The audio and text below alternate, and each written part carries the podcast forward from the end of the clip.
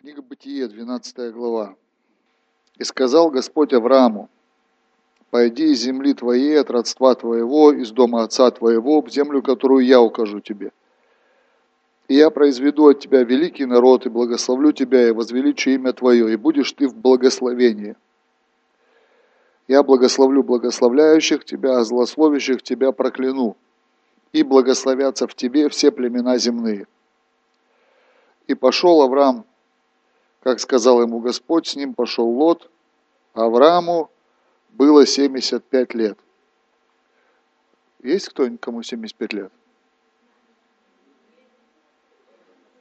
84. Слава Богу за вас. Всем остальным, кто еще не в пути, не все потеряно. Еще не все потеряно. У меня вопрос. Авраам – отец веры, да? Написано. Так написано. Авраам – отец веры. У него был хороший отец. Но он пережил одно поражение в Харане. У него умер сын. Он двигался, он был сфокусирован на то, чтобы в его семье решились проблемы. Одна из проблем была бесплодие Авраама.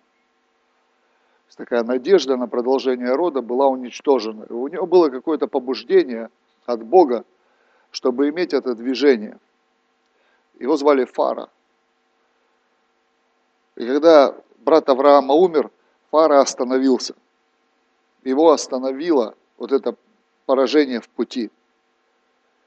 И он назвал, назвал Харан, как бы место скорби, память своего сына. Он там остановился. И там остановился Авраам. И он был вынужден ждать, пока умрет отец. И пока как бы, отец не умер, Авраам, он старел. Но, к сожалению, мы не молодеем, да? Мы в другую сторону как-то движемся. И вот он находился в этом месте. Меня не покидает ощущение, как будто трупом запахло. Трупом.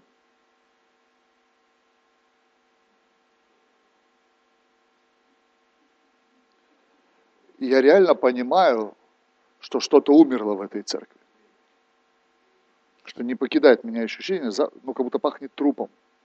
Я понимаю, что это, этим не пахнет здесь. Ты же знаешь, что, нюхал трупы? Да, я знаю, как пахнет мертвец. И вот Авраам сидит в этом месте, и Бог к нему приходит.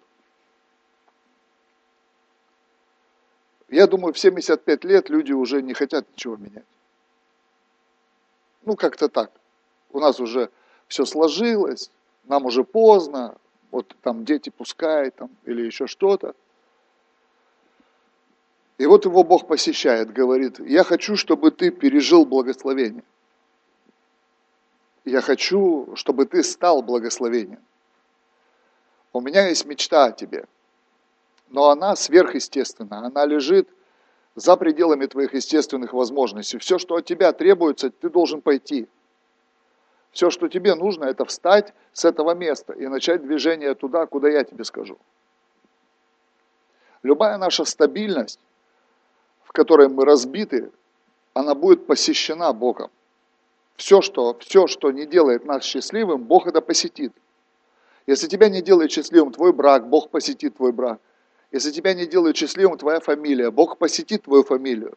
Если тебя не делает счастливым твой бизнес или твоя работа, твое служение, Бог посетит это.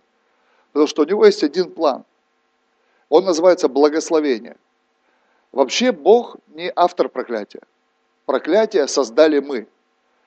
Потому что э, понятие зло у евреев вообще отсутствует. У них есть понятие нет добра. То есть благословение и проклятие – в одном случае это все хорошо и даже лучше, чем хорошо, в другом случае ничего нет. То есть проклятие – это отсутствие благословения. Это никак. Знаешь, Жизнь никак – это и есть проклятие. Это не то, что вот мы жили бедно, а потом нас обокрали. Это жизнь никак, это уже проклятие. Никак. Как живешь? Никак. Выживаю, существую и так далее. Готовься, Бог посетит. Бог посетит тебя. И неважно, какая у тебя фамилия, неважно, как ты жил, неважно, к чему ты пришел, неважно, что ты унаследовал. Понимаешь, у меня нет наследства земного от своего отца. Мой папа хороший человек, слава Богу, он жив. Но я не, ну, я не получил от него никакого наследства. Все, что он делал, он трудился, он честный человек, он работал всю жизнь, чтобы у меня была еда, чтобы было какое-то воспитание, чтобы в нашем доме просто, ну, просто мы жили как советская семья. Я ни разу не был на море с ним, как бы, я ни разу даже не был с ним в кино, к сожалению. Но у меня всегда было что кушать. Он честный мужчина, он не алкоголик и не какой-то там еще. Он трудился, и все у нас было. И мы ездили отдыхать к бабушке в деревню, и все. Я был счастливый ребенок, у меня было хорошее детство. Но если говорить о наследстве, у меня ничего нет. И я знаю, что есть моменты, когда мы останавливаемся. Мы говорим, наверное, я обречен. Наверное, это все навсегда для меня. Вот Фара так поступил из-за трагедии, из-за чего-то, что его разбило. Он говорит, все, я дальше не пойду. И он там умер. Если ты остановился в чем-то, это не значит, что плана нет у Бога. Это не значит, что Бог не хочет. Бог все равно пришел в эту семью. Бог пришел к Аврааму и сказал ему, я хочу сделать тебя благословенным человеком. Несмотря ни на что. Я не поменял свое решение. Твой отец имел, в принципе, правильное направление, он находился в движении. Но, к сожалению, мы должны разбираться всегда с унылым духом. Мы должны атаковать любого рода депрессию, любого рода уныние. Эдисон спалил около тысячи лампочек, прежде чем она загорелась. И мы имеем электрическое освещение. Уолт Дисней получил свыше 400 отказов в банках. Все ржали и говорили, какой, какой Диснейленд, какой мир мультяшный. Но мы сегодня имеем Disney World. Это невероятно что-то. Я был в нескольких Диснейлендах. Если Майкла Джордана историю ты почитаешь, это ну, лучший баскетболист, наверное, современности, который играл, ну, легенда. Он говорит, я проиграл кучу матчей, я не забил кучу решающих бросков и так далее, и так далее.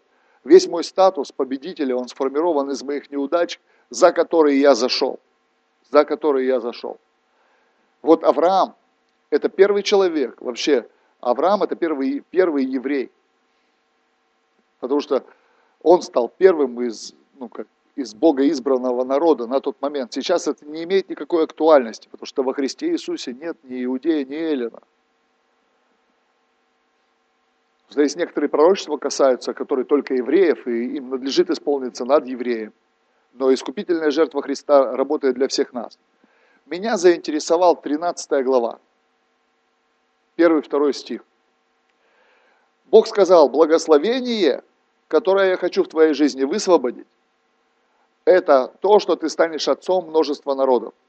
Я хочу произвести от тебя великий народ. Это фокус, это цель. Попробуйте зафиксировать этот фокус и эту цель. Но у меня возник вопрос. 13 глава, 1-2 стих. У меня там вопрос возник, не здесь.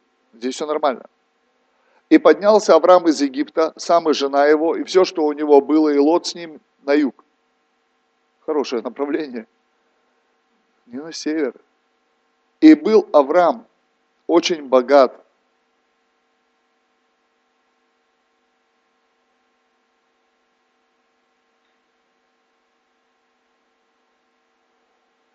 Почему первым плодом в жизни отца веры был не Исаак, а богатство. Он еще сам неизмененный был, он еще и Авраам, еще букву не приделали, которая сделала его отцом множества народов. Что делает Бог? Мы верим вот это, великая судьба, великая судьба, великая судьба, великая судьба. Да у тебя великая судьба. Тебя призывает высшая сила. Кого? Меня? Тебя, тебя. Великая судьба. Велик... Ну, кто верит в это? Великая судьба. Я верю. Великая судьба. Великая судьба. Бог берет человека великой судьбы и помещает его в самую великую цивилизацию того времени, чтобы промыть мозги.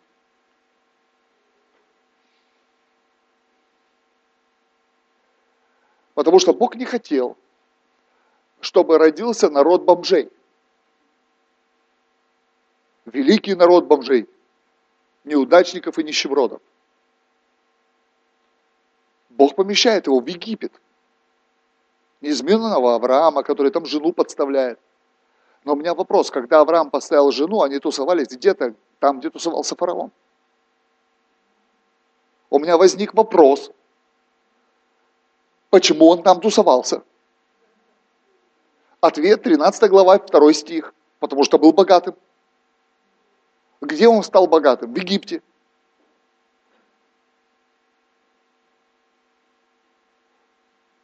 Потому что попасть туда, где находится верхушка самой великой цивилизации, невозможно было просто на проходняк такой, эй, эй, Авраам, с пустыни, пришел с Харана на юг, шел, пришел к вам, зашел к вам. Вы понимаете, фараон по трущобам не лазил.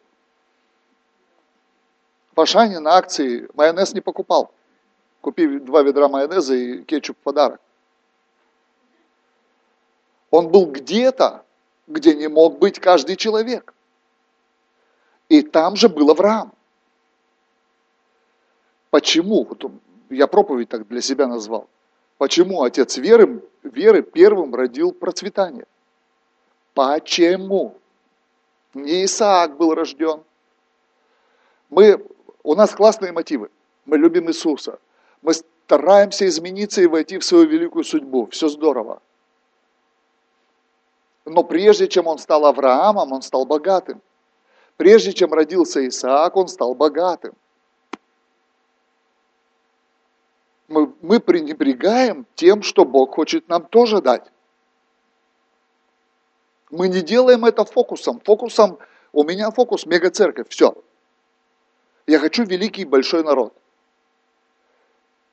И я, я хочу так же, как Авраам. Я хочу большую церковь, огромную церковь. Реально хочу. Многотысячную церковь. Это мой фокус. Но я смотрю, что в пути я смотрю, что в пути Бог делает мою экономику другой. Он меняет мое мышление. Видел ли ты человека проворного в своем деле? Библейский вопрос читали? Библейский вопрос. Видел ли ты человека проворного в своем деле? И библейский ответ. Он будет стоять перед царями, он не будет стоять перед простыми. Что значит стоять где-то с кем-то? это говорит о том, что не ты не пропетлял и туда пролез. Здравствуйте, я здесь, можно автограф. Это говорит о том, что твой уровень и твое достоинство будет выстроено Богом на царском уровне. Это план Бога, одна из частей его плана. Если мы об этом не будем учить или проповедовать, то никто, никто не рискнет и не дерзнет в это поверить, у кого действительно есть все шансы. Мы можем пропустить в церковь ложные идеи дьявола, ложные идеи дьявола. О, мать Тереза, она всю жизнь носила дешевое сари за 8 долларов. Ну да, она просто тратила миллиарды. Она была банашкой, и у нее была ее личная аскеза, но Бог дал ей миллиарды. Простите, Бог дал ей миллиарды. Лестер Самрал в конце своих дней он был настолько увлечен своим призванием, что команда была вынуждена покупать ему новые костюмы, новые ботинки. Он был настолько сфокусирован на миссии, что кто-то должен был ходить в магазин и обеспечивать его имидж, потому что, ну извините, он должен был выглядеть достойно, там, где есть дресс-коды, где есть деловые встречи и так далее и тому подобное. И там есть свои правила. И там не мыслят категориями, о, зачем этот костюм такой дорогой, там говорят, так туда нельзя, в дешевом. Мы можем все что угодно говорить. Давайте посмотрим на этих ребят. Почему Бог это сделал? Или это, э, это просто Или это просто Авраам сам отклонился куда-то, да? Вот, если бы он не занимался этим богатством, возможно, бы сразу Исаака родил, да? Можно же такое навыдумывать. Я готов бы был согласиться с тем, что это, наверное, только в жизни Авраама было, да? Я готов бы был согласиться. Сказал, ну, Аврааму повезло. Ну, 24 глава Бытия, первый стих. Куда мы ее денем?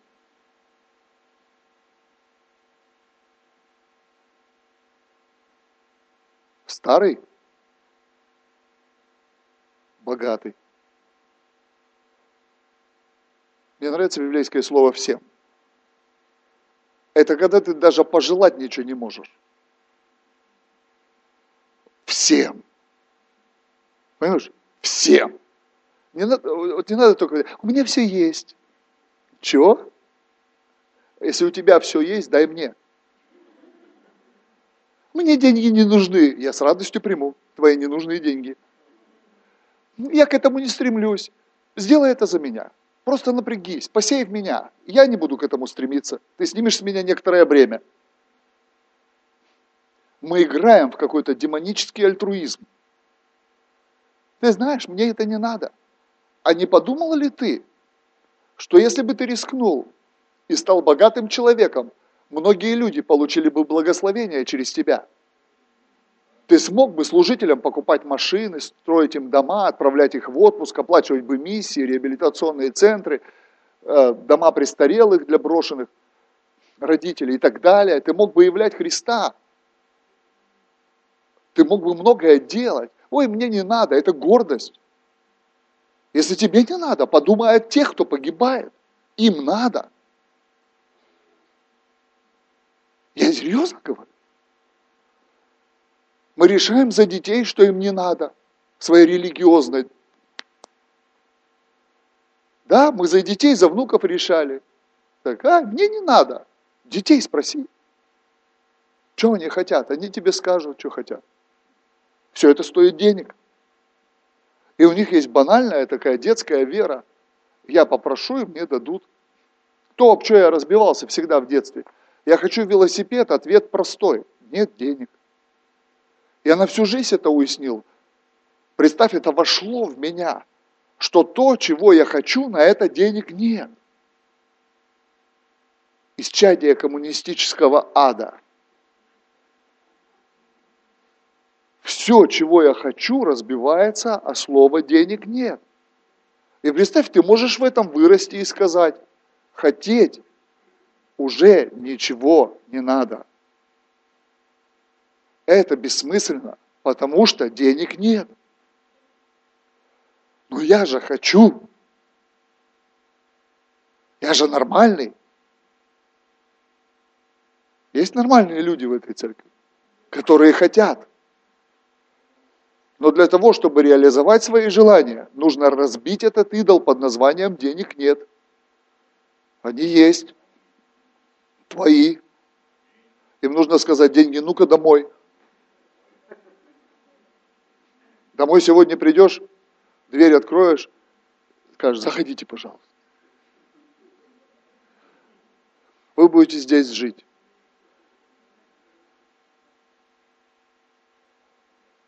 Ты гонишь, ты дурак. Ну да, дурак, я вот это все делаю. Первая моя машина была четыре табуретки в репцентре. Я их поставил, достал ключи от, от хаты. Вот так вот сделал. Залез в эту машину, сел, еще веры сильно не было, окно вот так открыл. И скорости вот так переключал. Потом покаялся, все отменил. Окно вот так открываю, и две педали у меня в машине. Потому что три слишком много. Одна нога должна отдыхать. И все говорили, ты конченый, вообще больной человек. Первый мой смартфон был лентяйка от телевизора, я ее в шортах носил, по репцентру ходил и алло, Наташа, Леха звонит, Наташа бежит такая, Леша, Леша, алло. Знаете, как я верил, что люди думали, что у меня мобилка есть. И мне дупляет, что там тишина в лентяйке. Фу, ты. Я говорю, о, нормально, уже видишь как? Вера работает. Уже ты веришь, что у меня есть мобилка. У нас был такой журнальчик, мы в нем нужды записывали, кто шел, постился, молился и молился за эти нужды. Там было написано, за пейджер мы молимся. Я говорю, не, какой пейджер? Мы молимся за сотовый телефон. Какой сотовый телефон? Тут до пейджера. Помните, пейджер была? Вот это не, вообще непонятная движуха. Пейджер. Но когда однажды в ребцентр приходит брат и говорит, мне Бог сказал, посей твое служение телефон сотовый. Это был телефон, который можно было убить. Если бы он с пояса упал на ногу, сломал бы. Я его на поясе носил, там вот такой. Сони Эриксон назывался. У него антенна откручивалась. Антенна. Такой. Я в церковь пришел вот так. Телефон. Я много что делаю странно. Как Библия, да, ну как, это странно. Что ты, ну, что ты выдумал себе? Я тебе серьезно говорю. Этот неизмененный отец веры стал богатым по дороге к судьбе. Если мы исповедуем, что у нас великая судьба, давайте будем верить, что к этой судьбе и деньги тоже есть. Ну, что значит великая судьба, но денег нет? Ну, объясните мне, пожалуйста, вот мне, недалекому человеку. Ну, как так? Ну, ну, что это значит? Я не хочу быть гением, который написал картины, умер в нищете, а потом их продают за миллионы. Видите, знаете, такие есть? Вот человек всю жизнь какую-то пургу рисовал, умер в нищете, потому что современники сказали, это гонево, я за это денег не дам. Потом раз кто-то грибов объелся в 21 веке и сказал, вау, это шедевр, черный квадрат. Дурь полная. Но телек выключенный, тоже черный квадрат. Это стоит. А что в этом такого? Это. И начинают рассказывать это вот там такое. Я говорю, ну слушай, ну современники сказали, это чушь. Потому что они дали определение, это чушь. Я не хочу так жить. Жил, жил, великая судьба. Умер в нищете. А потом все такие, какой великий человек был. Ну, друзья, давайте согласимся с тем, что делать что-то великое можно только платя за это. Ну как-то это должно прийти. Как-то это должно произойти, как-то. Если я хочу спасать наркоманов, я каждый день за 250 человек плачу. Каждый день я плачу за жизнь 250 человек в нашей области. И они живут в трех тысячах квадратах жилья, которое мы построили – Мы не сидели и не ждали. Господи, дай. Мы однажды поняли, что дал. Поняли очень просто. Я проповедовал на улице, Бог начал чудеса творить. Человек один подошел, говорит, слушай, я думал, в книге Деяния чудеса остались. Я вижу чудеса исцеления. И он говорит, я хочу пожертвовать тебе вот получастка земли. На половину отрезал на. Хорошо. И Бог дал нам дом, мы построили его чудом, 300, э, короче, 200 тысяч у меня, я, я просто получил откровение, что довольно для каждого дня своей заботы. И каждый вечер я приходил домой и высыпал все из кармана, доставал и убирал в конверт, сколько у меня денег было. Через 9 месяцев я в этом конверте посчитал, и там было 200 тысяч. Я был в шоке, потому что я ездил на машине за 30 тысяч. Оказывается, моя суета сожрала бы за 9 месяцев 7 таких автомобилей. А моя вера высвободила мне 7 таких автомобилей. Просто я делал то, что каждый вечер это убирал, и Бог что-то творил. Бог что-то делал. Я сказал, Бог, вот мое семя – за 7 месяцев пришло миллион восемьсот пятьдесят, это то, что я успел записать на эту жертву. Это то, что я смог зафиксировать, потому что скорость была бешеная. Потом ко мне пришел этот человек и сказал, у меня трудности, купи у меня вторую половину участка. Я ему сказал, сколько это стоит? Он мне назвал сумму. Я говорю, у меня нету такой суммы. Он говорит, ты можешь купить это в рассрочку.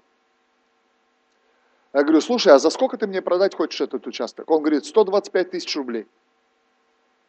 И я аж присел. Я навыкладывал из карманов 200 за 9 месяцев. Оказывается, земля, которую мне подарили, и которая была для меня чудом, чудным, дивом, дивным, недосягаемым, космическим, запредельным прорывом, э, эти деньги валялись в моих карманах, их нужно было просто вытащить и оставить, и я бы за полгода бы купил эту землю. Просто бы купил. Но для этого мне нужно было поверить в Евангелие. Я это поймал и не отпускаю с 2005 года. 14 лет. 14 лет. Все, что сегодня осталось у меня от этого дня, я инвестирую в свое завтра. Все, абсолютно все, что сегодня я не потратил, стало для меня прибылью. Я объявляю себя в завтрашнем дне, у меня уже есть прибыль. Я не живу от того, что вот у меня пришла зарплата. Я говорю, вот до следующего 1 июля я буду на это жить. Я действую так. За что сегодня заплатил остальную прибыль? Ты умалишенный, да? Я лишен проклятого ума, и как пастор молился, я имею ум Христов. Потому что я не могу выжить на это. Поэтому я говорю ему, сегодня вопрос закрыт. Это прибыль, я помещаю ее завтра, я богатый человек, у меня есть остаток. Ты правда так думаешь? А у меня по-другому никак. У меня нет другого шанса. Попробуй. Библия говорит, вот он старик, отец веры. Если там он был весьма богат, то здесь у него не осталось желаний. Он получил все. Это нормально? Библия говорит да. Дьявол говорит нет. Дьявол говорит, живи в проголодь, прорывайся. Это не для всех и так далее и тому подобное. Но ты веришь в великую судьбу, ты что-то делаешь, ты от чего-то отказался в своей жизни. Почему бы тебе не принять Божий план во всей полноте? Ладно бы это был только Авраам. 26 глава, Бытие, 11 стих. Оставим дедушку в покое. Наверное, не, не, не туда мы попали. Наверное, 27 глава. 27, 11 стих дайте.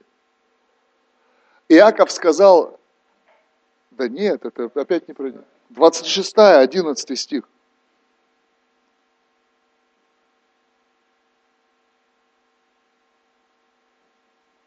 Так, я должен разобраться с этим, что-то не то. Нет. Я же это читал утром.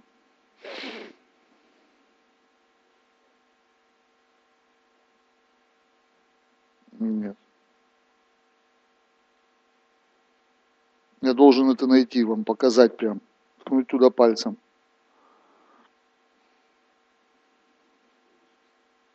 Сейчас. 13 стих. 26 глава, 13 стих. «И стал великим человек сей, и возвеличивался больше и больше до того, что стал весьма великим».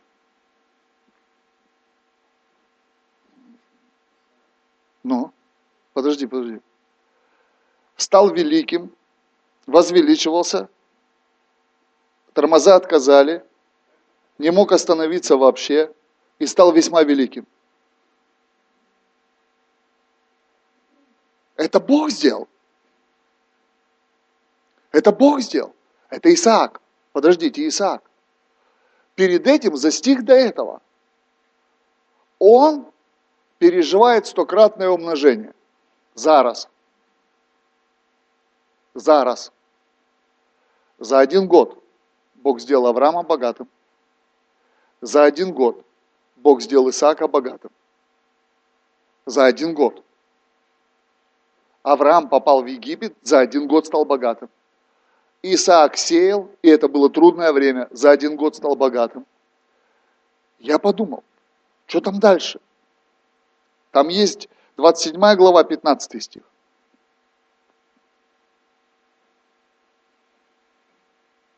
И взяла Ревека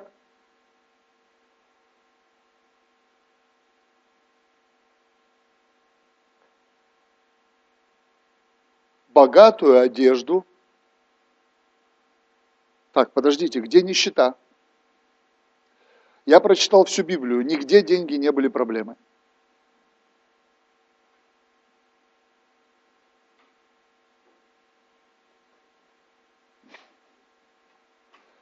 Я еще раз повторю. Я прочитал всю Библию, нигде деньги не были проблемой. Деньги стали проблемой у нас в 21 веке. В церкви, помазанной Святым Духом. Но нигде в Библии, которую мы читаем, деньги не являлись проблемой. В этой семье носили богатую одежду. Причем эту богатую одежду одевали на самого недостойного.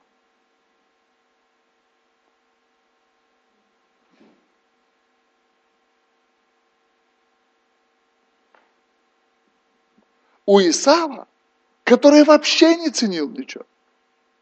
Ему вообще было на все плевать. У него была богатая одежда. Ладно, хорошо. Что там дальше? 30 глава. 42 стих.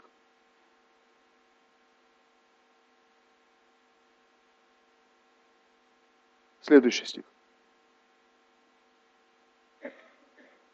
И сделался этот человек весьма, весьма богатым. Весьма, весьма богатым. Иаков – и сделался этот человек весьма, весьма богатым. Что, подождите, что ерунда какая-то. У нас такая генетика. У нас такие праотцы. Бог так все хорошо начал, что на мне не так пошло. Какие звезды вмешались? Где этот сбой? Что не так со мной? Все так с тобой. Просто если веришь в великую судьбу, нужно поверить, что в то, что с деньгами все нормально будет. Мы не можем согласиться с тем, что у нас великая судьба от Бога, но денег не будет.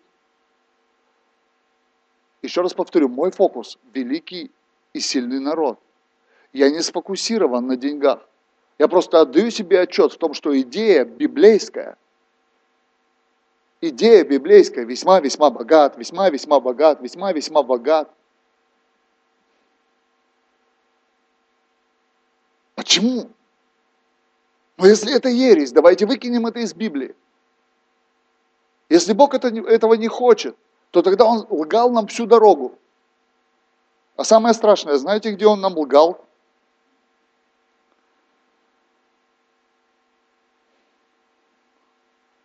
Исход 3 глава.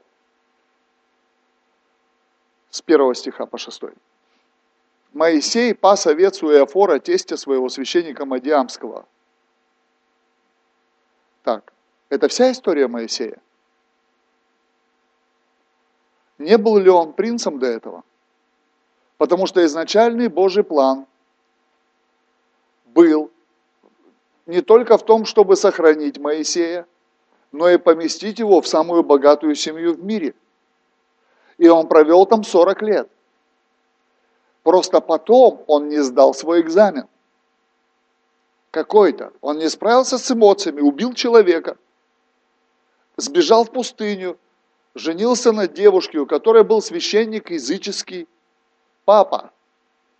И вот здесь Библия рассказывает вторую историю, часть истории Моисея. Моисей пас овец у Иофора, тестя своего, Однажды провел он стадо далеко в пустыне, пришел к горе Божьей Хариву, И там ангел явился в пламени огня из среды тернового куста, увидел он, что терновый куст горит огнем, но куст не сгорает.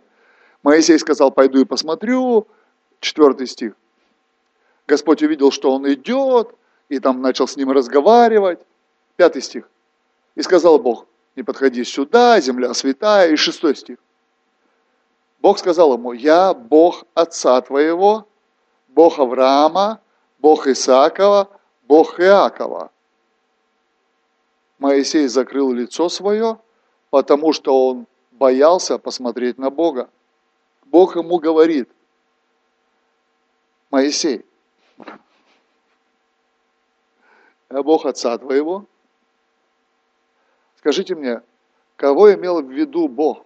Генетического отца Моисея? Нет. Знал ли Моисей, потому что ему было три месяца, когда его положили в корзинку?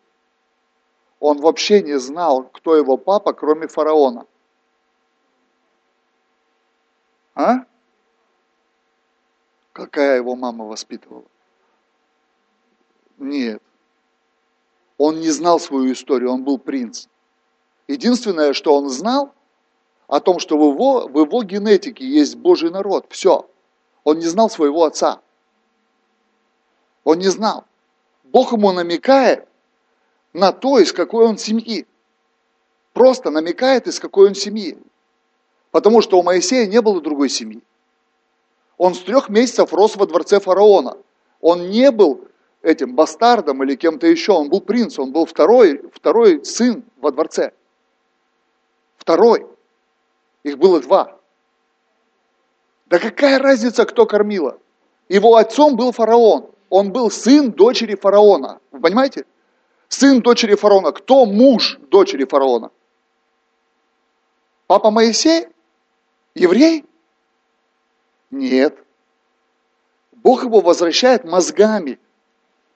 Ты должен заметить, просто должен заметить, я Бог. И объясняет ему, чтобы у него просто сломалось мышление. И он вспоминает вот этих вот ребят всех. Авраама, Исаака и Иакова.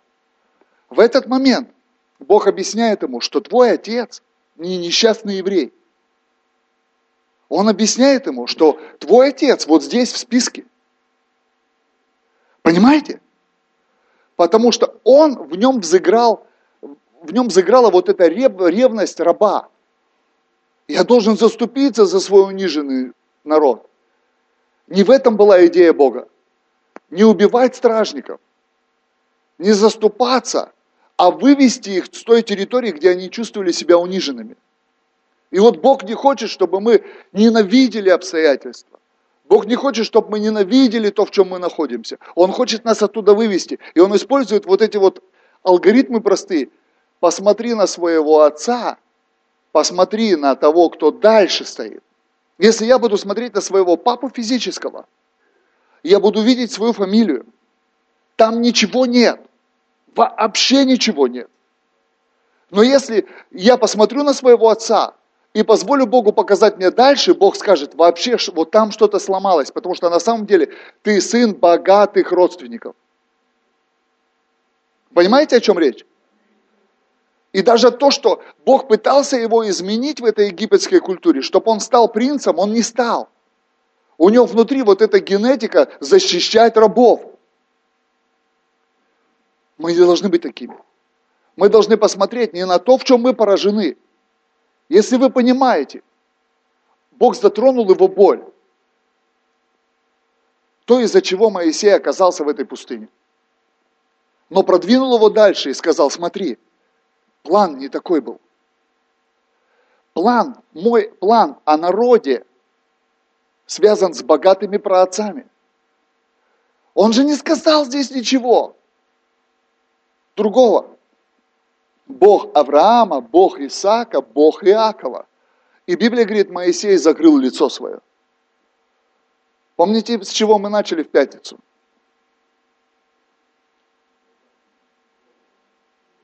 Он не хотел на эту информацию смотреть. Это значит, знаешь как, генеалогическое древо. Я не хочу на это смотреть. Потому что там Бог, вот в этом генеалогии Бог. И то, что если где-то произошло повреждение, это не значит, что генетика плохая. Если где-то что-то произошло, и оно не вписалось в Божий план, Бог говорит, но ты здесь, ты здесь. Я начал вот здесь, а ты вот здесь. И мне все равно, что произошло вот здесь. Я имею в виду вот эту нить от Авраама, Исаака, Иакова через твоего отца, как бы ты его не помнил генетически. Потому что Моисей помнил генетически, что его папа брошенный, забитый, там все эти проблемы были, он сын раба. Бог за, 4, за 40 лет не смог его изменить во дворце. Я Бог отца твоего, Бог Иакова, Бог Исаака, Бог Авраама.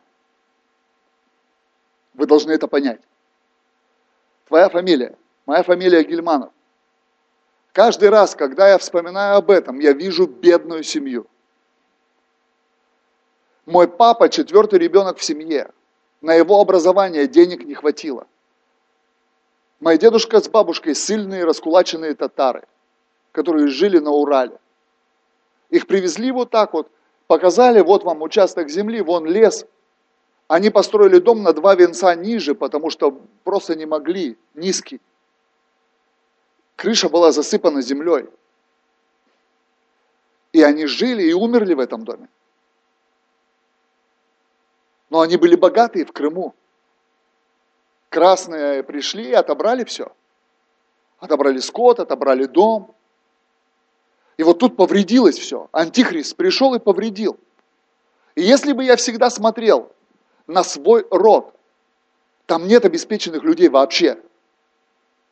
В моем родословии вообще нет обеспеченных людей. Хотя по маминой линии, если мы говорим конец 19-го, начало 20 века, мой прапрадед был инспектор гимназии Енисейской губернии. То есть он курировал образование во всей Енисейской губернии. Он дружил с отцом Ленина. Он дружил с купцом Юдиным, вот Данил знает. Ты знаешь, да, купец Юдин, купеческий дом, это ты знаешь там на горе. Это друг нашей семьи.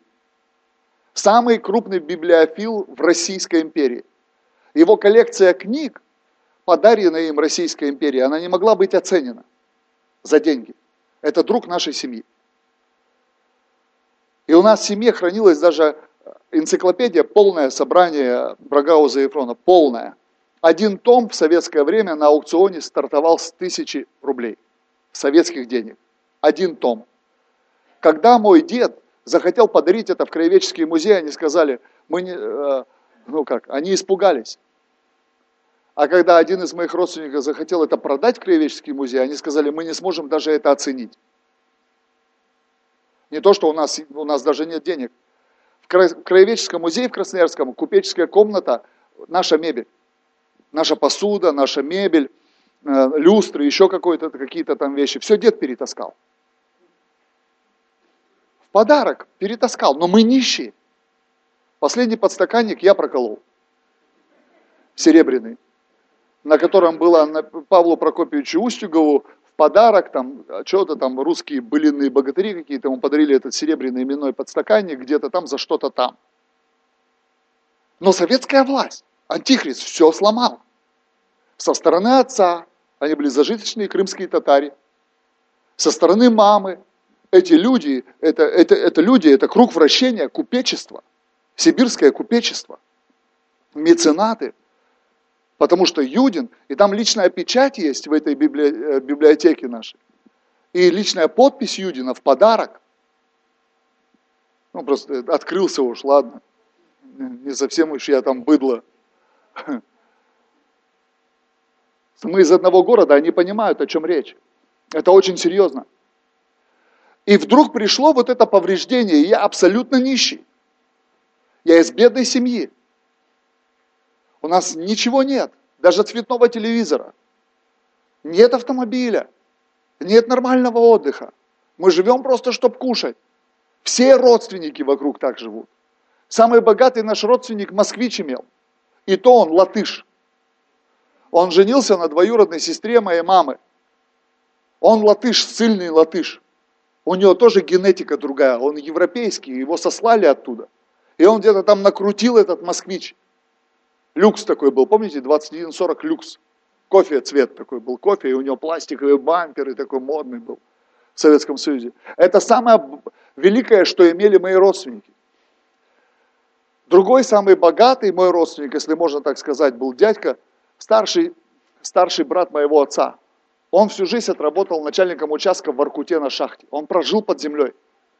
Все, что он заработал, Волга, у него было 2410 Волга, и в 92 году, когда реформа жахнула, он потерял все свои деньги.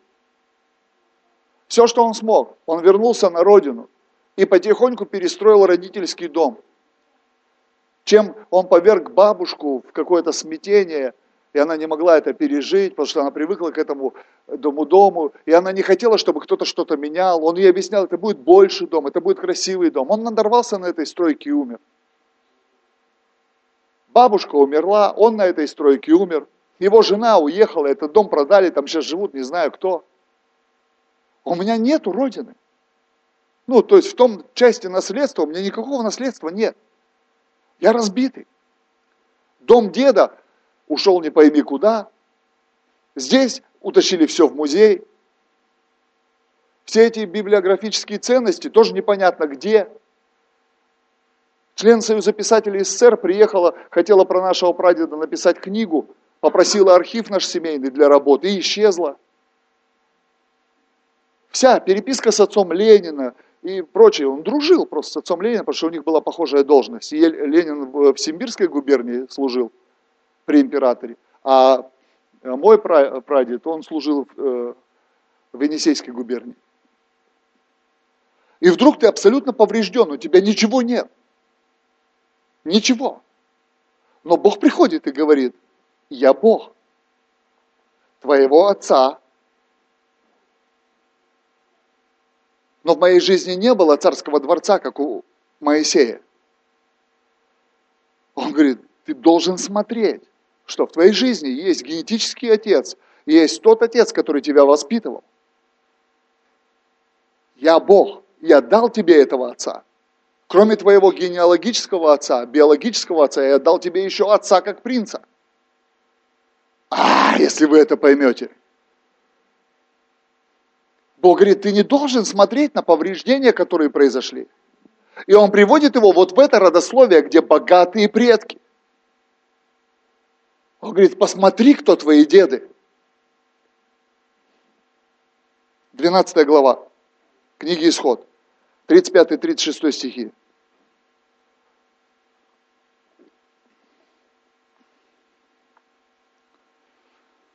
Бог делает невероятное. И сделали сыны Израилевы по слову Моисея и просили у египтян вещей серебряных и вещей золотых и одежд. Господь же дал милость народу своему в глазах египтян, и они давали ему, и обобрал он египтян. Попробуйте связать эти события. Моисей, который все теряет, забирает максимально все в итоге. Он забирает, забирает все, всю экономику Египта с собой когда он восстанавливается Богом в великой судьбе, он меняет этот сезон под названием «Я все потерял». На сезон я взял больше, чем потерял. Потому что там он должен был делить это на второго принца. И там еще власть над этим была у отца, у фараона. Вы понимаете? Бог восстанавливает максимально нас. Он не восстанавливает нас, как поберушек. Он говорит, заберите все и пойдем. Просто заберите и пойдем. И Бог сказал, мне это нужно будет. Если вы читали книгу Исход, Бог сказал, мне это нужно будет для служения.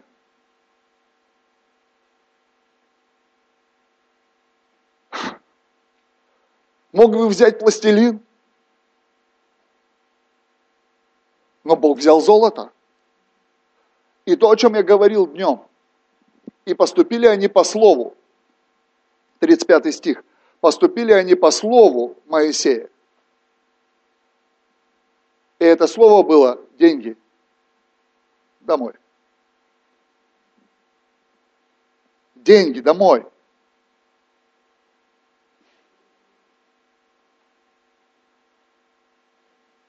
Это такое слово было. Что правда, там так и написано.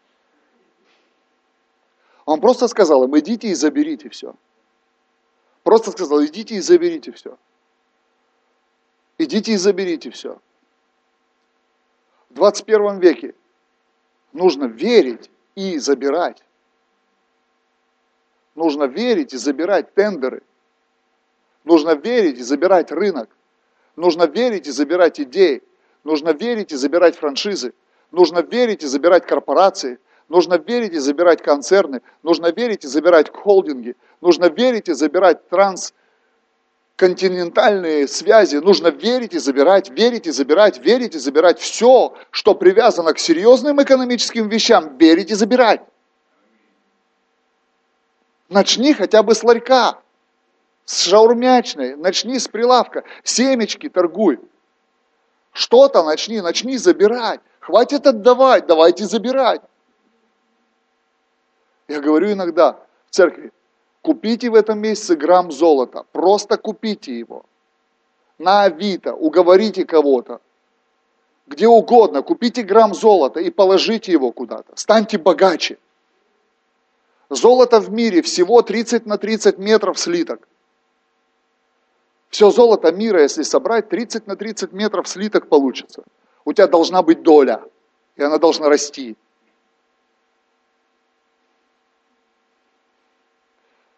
Что бы ни менялось в мире, то, что ты мог купить на золото сто лет назад, то ты купишь и сейчас. Биткоин – развод, золото рулит. Поэтому у меня на шее биткоин не висит.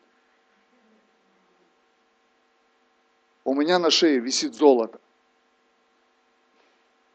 Когда я умру, все, что у меня есть, можно будет продать. И на это сможет моя семья жить.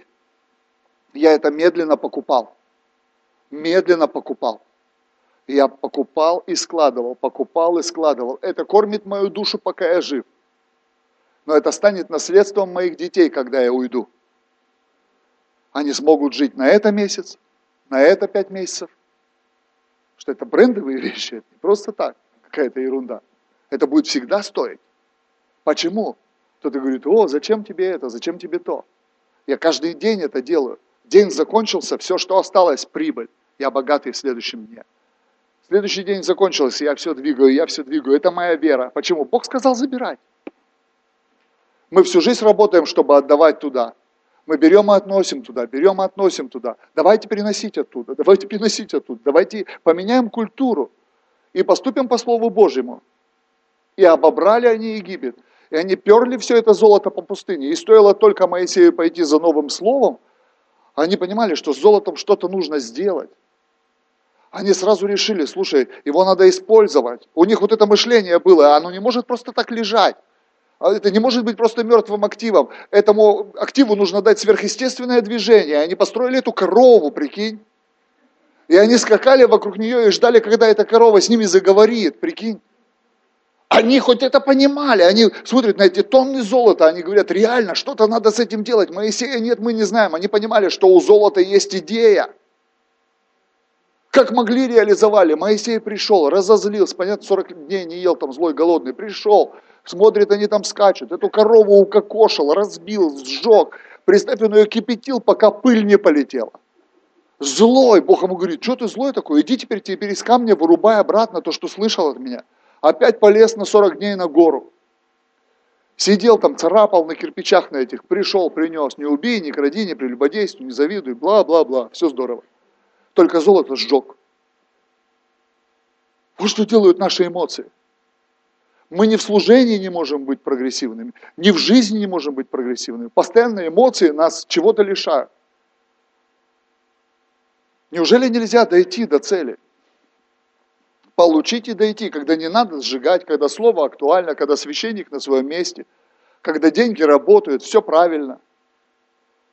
Все правильно. Почему нет?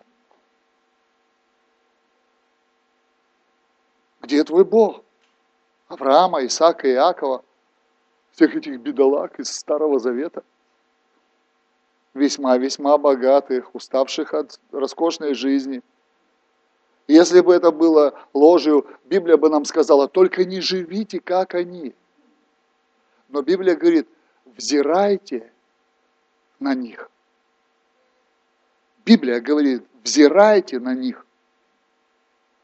Библия говорит, взирайте на них, и Бог говорит, я их Бог. И в Новом Завете Иисус Христос объясняет, не сказал ли Бог, я Бог Авраама, Исаака и Иакова, но я не Бог мертвых, я Бог живых. Так, подождите.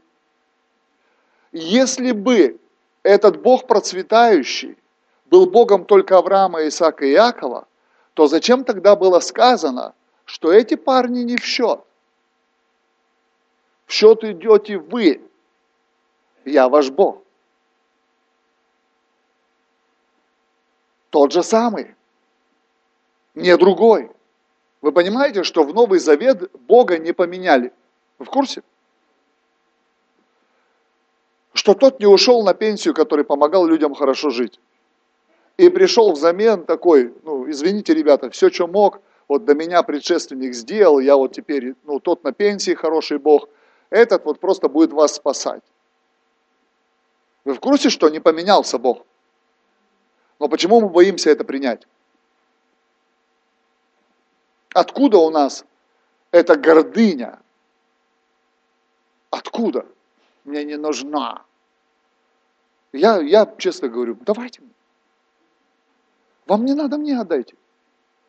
Если вы такие смиренные, что вам не нужны эти замечательные, делающие жизнь приятней вещи, деньги, золото там, я не знаю что, давайте мне, я, раз, я разберусь, я в смирении это потрачу. Не переживайте, я даже помолюсь, возложу руки, полью их елеем, вином, всем, чем надо. Поношу кругами вокруг церкви, чтобы осветилась и зарядилась максимально святостью. И пойду прохихикаю это где-то. Но на самом деле я хочу много для Царства Божьего сделать. Я говорю, мне нужно, я верил один сезон, мне нужно 100 мужчин, которые будут со мной в согласии, и которым я буду говорить просто, парни, давайте этому служителю машину купим, я даю деньги. Мне нужно 10, которые будут, 100 точнее, которые будут давать по 10, будут способны вот так вот иногда давать по 10. Это сразу миллион. И тогда мы смотрим, сможем легко строить дома в подарок, легко покупать машины в подарок. Недавно я решил, что-то медленно дело идет. И я понял, у меня есть один принцип. Надо просто повысить планку. Я сказал, мне нужно тысяча. Потому что когда я буду верить за тысячу, сто быстрее прилетит, чем когда я верю за сто, набрать это сто. Потому что все в процентах. 10% от веры в тысячу – это 100. Но чтобы иметь 100 от 100, нужно 100%. Я сказал, все, я теперь верю за тысячу таких мужиков, которые однажды смогут дать по миллиону, это миллиард. Потому что я могу дать миллион. У тебя есть? Нет, я могу поверить и дать. Я давал много раз, гораздо больше. И в этом году в этом году я начал год с того, что посеял в одну семью 100 с лишним квадратов недвижимости. Это больше, чем миллион. И дал еще не одну сотню тысяч рублей пожертвований. Реальными деньгами. И я сказал, о, однажды, может быть, я верю, пусть так будет. Возникнет тысяча мужиков, которые смогут дать по миллиону, и мы сможем брать миллиард за раз. Ух, ветер будет. Да, даже телефон чей-то в восторге.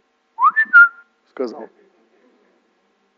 С телефонного языка ух ты.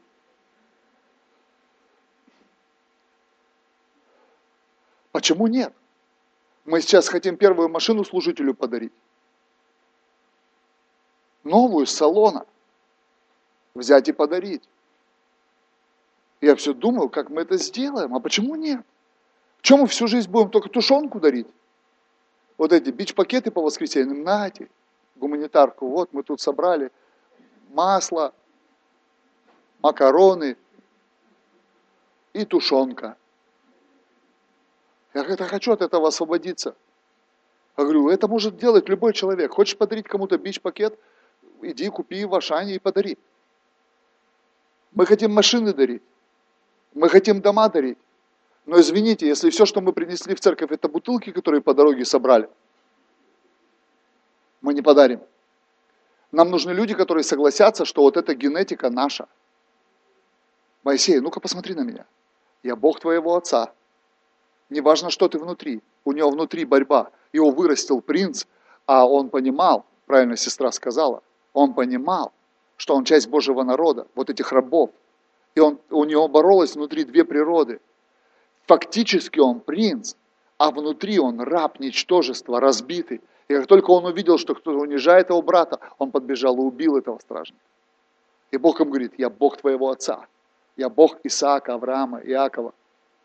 Бог говорит, а он не может посмотреть, он лицо свое спрятал. Я не могу на это смотреть. Я не могу эту информацию втянуть в себя. Я не могу с этим согласиться, я не могу смотреть на свой паспорт, прикинь, там написано, ты сын богатых родителей. Придешь домой, пропусти вперед свои деньги.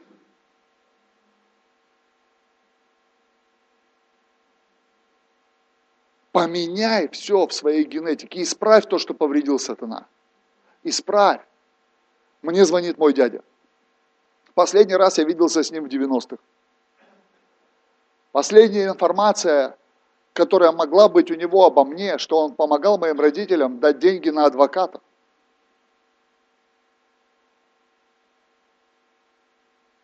Два его сына полицейские, один полковник и второй там где-то. И я, как говорится, в семье не без урода. Младшему не повезло, сын наркоман. Он звонит мне, ему уже за 70. Он всегда хотел восстановить, когда вот репрессированных восстанавливали все это, он хотел землю в Крыму. У него была такая идея восстановить и уехать, и чтобы у нас было там вся эта движуха. Толя, привет! Я говорю, здрасте. Кто это? Это дядя Сереж. Та-та-та-та-та, та-та-та-та-та. Слушай, у меня же такая тема, я же хочу в Крым переехать. Хочу дом там построить. Ты понимаешь, вот у меня же есть дом тут вот в Ижевске, я хочу вот его продать, но пока я буду продавать, там это. В общем, ну просто как бы, дай мне 3 миллиона. Я потом дом продам, отдам тебе. Вы должны понимать. И всех, всех, всех, всех родственников. Я с ним больше 25 лет не общался стрелки его ожидания в этой сумме почему-то уперлись в меня. Бутылочку он крутанул, у кого попросить трешку длинную? Уиу! О! У него.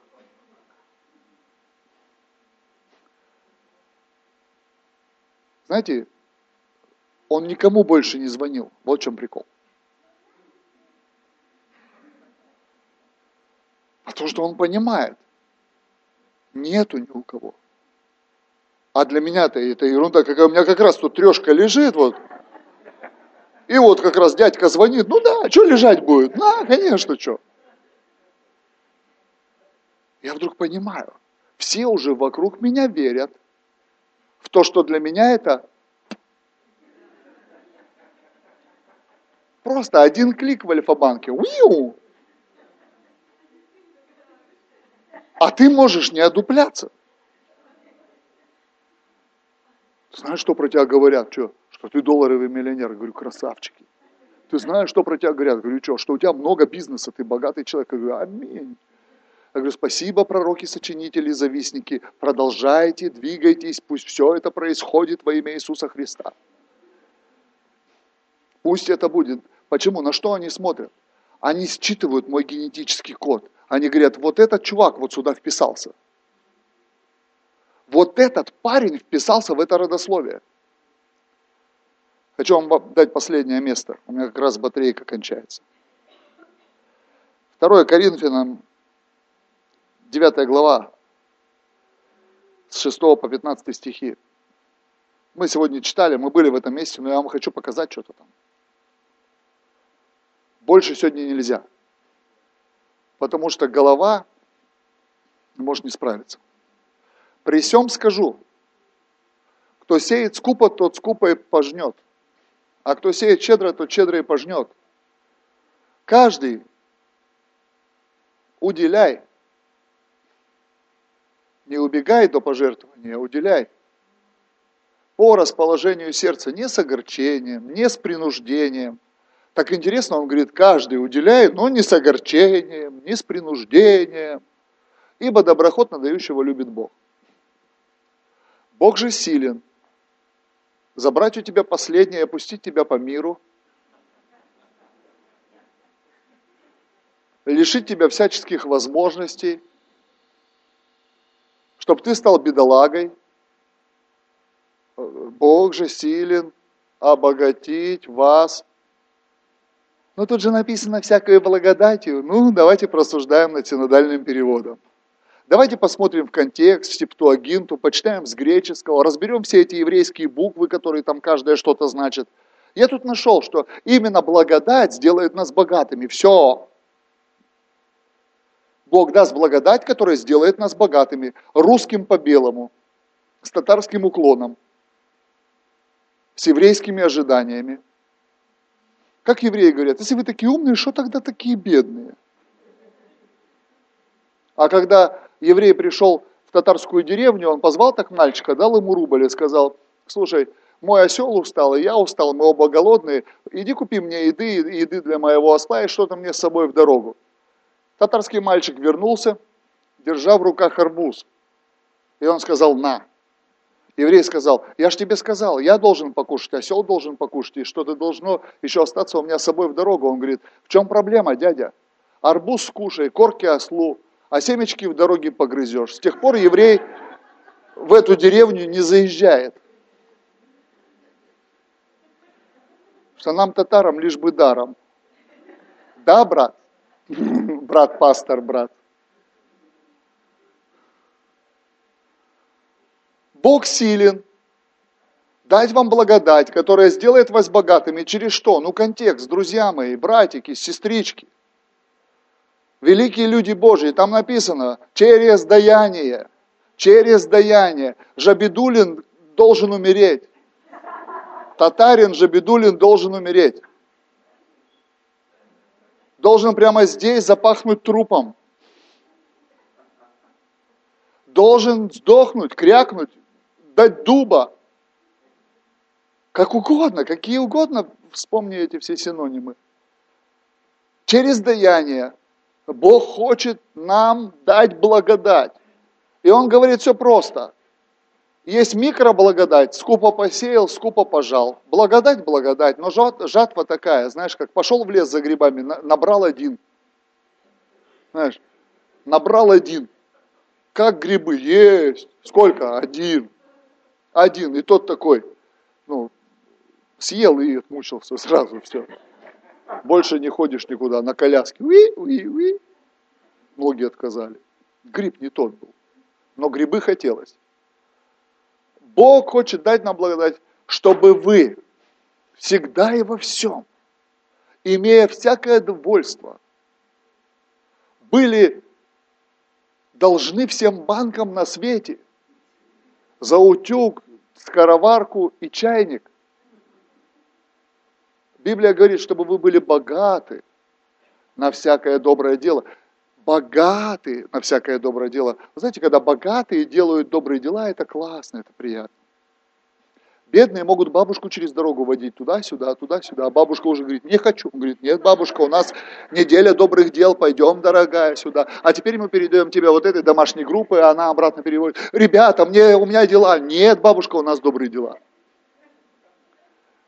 Котов кормить могут бедные люди. Газоны вскапывать, что-то делать. А богатые могут делать добрые дела другого порядка. Я к Йонгичо прилетел в Корею раз. У него фонд есть благотворительный. Они проповедуют в трущобах, проповедуют, проповедуют. Люди обращаются, начинают ходить в церковь. Они берут их, снимают им гостиницу на целый месяц, селят их в гостиницу, загоняют тракторы, сносят нафиг эти трущобы, простите мне мой французский, строят новые дома, полностью отделывают, вставляют туда бытовую технику, берут их из гостиницы, привозят и говорят, Бог любит вас, пожалуйста, благословение вот приготовил для вас. Сказал, Бог, сломай мои мозги. Сломай мои мозги. У него в церкви 15 тысяч мультимиллионеров. 15 тысяч мультимиллионеров. Когда вот с этими мотоциклетными мешками они ходят, это не один мешок на всю церковь. Я был на собрании.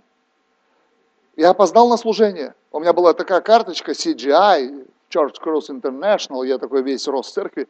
А мне говорят, извините, мест нет, вот мы здесь вам коврик постелим в проходе. Мы сидели, ржали на проходе на коврике. Собрание, пожертвование, попроповедовал. Они волокут эти мешки, не как у нас там, знаешь, мешок, ты можешь его верой иметь полный, но держать придется, чтобы он выглядел как полный. Они прут полные мешки денег. Представь, у них такой большой жертвенник перед алтарем стоит, огромный.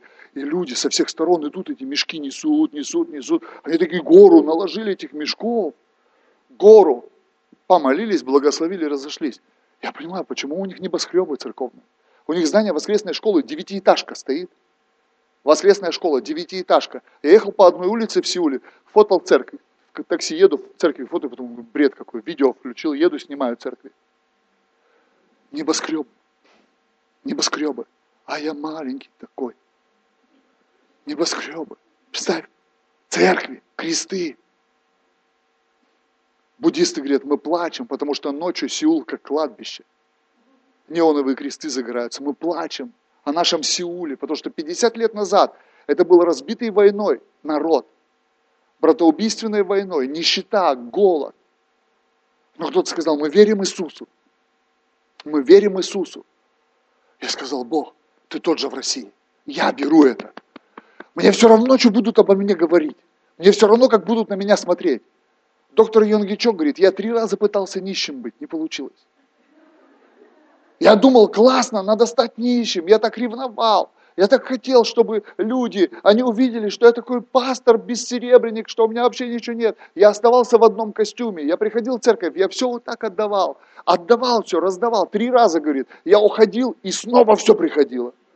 Снова, я не могу, это ходит за мной. Я поворачиваюсь так, а там день, здрасте, начальники. Как там это в корейском? Мука, мукасим? Макасим? Максаним? Муксаним? Ну, какой-то такой-то. Ким Ир Сен. Здрасте, вы кто такие? Мы деньги твои. Идите отсюда, не можем. Помните, как Елисей ходил за? Ты поворачивается, иди отсюда, придурок. Он говорит, не могу, начальник, колесница, конница Израилева, не могу. Иди, что ты за мной привязался? Не могу, двойное помазание, однако надо. С туалета придешь, я руки тебе помою.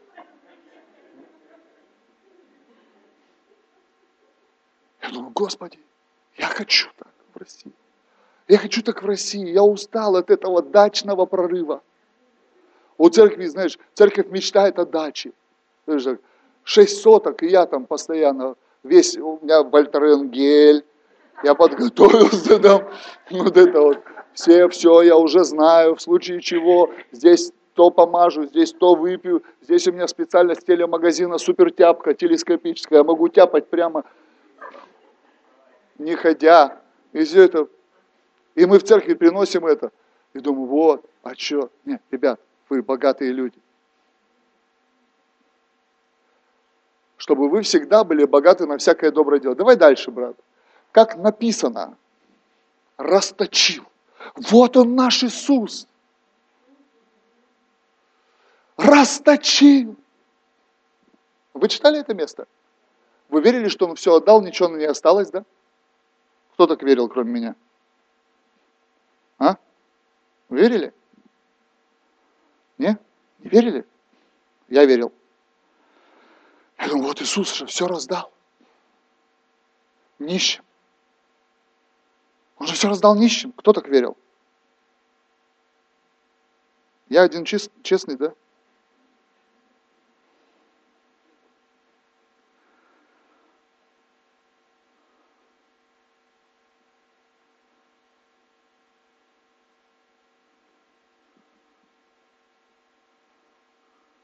Знаете, кто такие нищие здесь? Это не попрошайки. В Библии есть два слова, которые обозначают нищего. Первое слово – это попрошайка. Второе слово – это человек, который работает в поте лица, чтобы обеспечить себя и свою семью в сегодняшнем дне.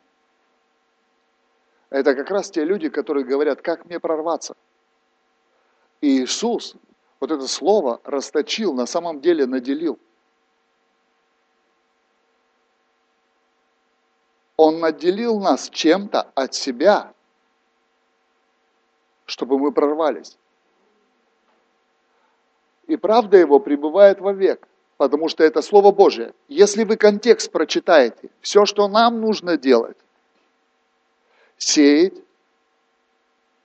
верить, верить в свою генетику правильную, неповрежденную.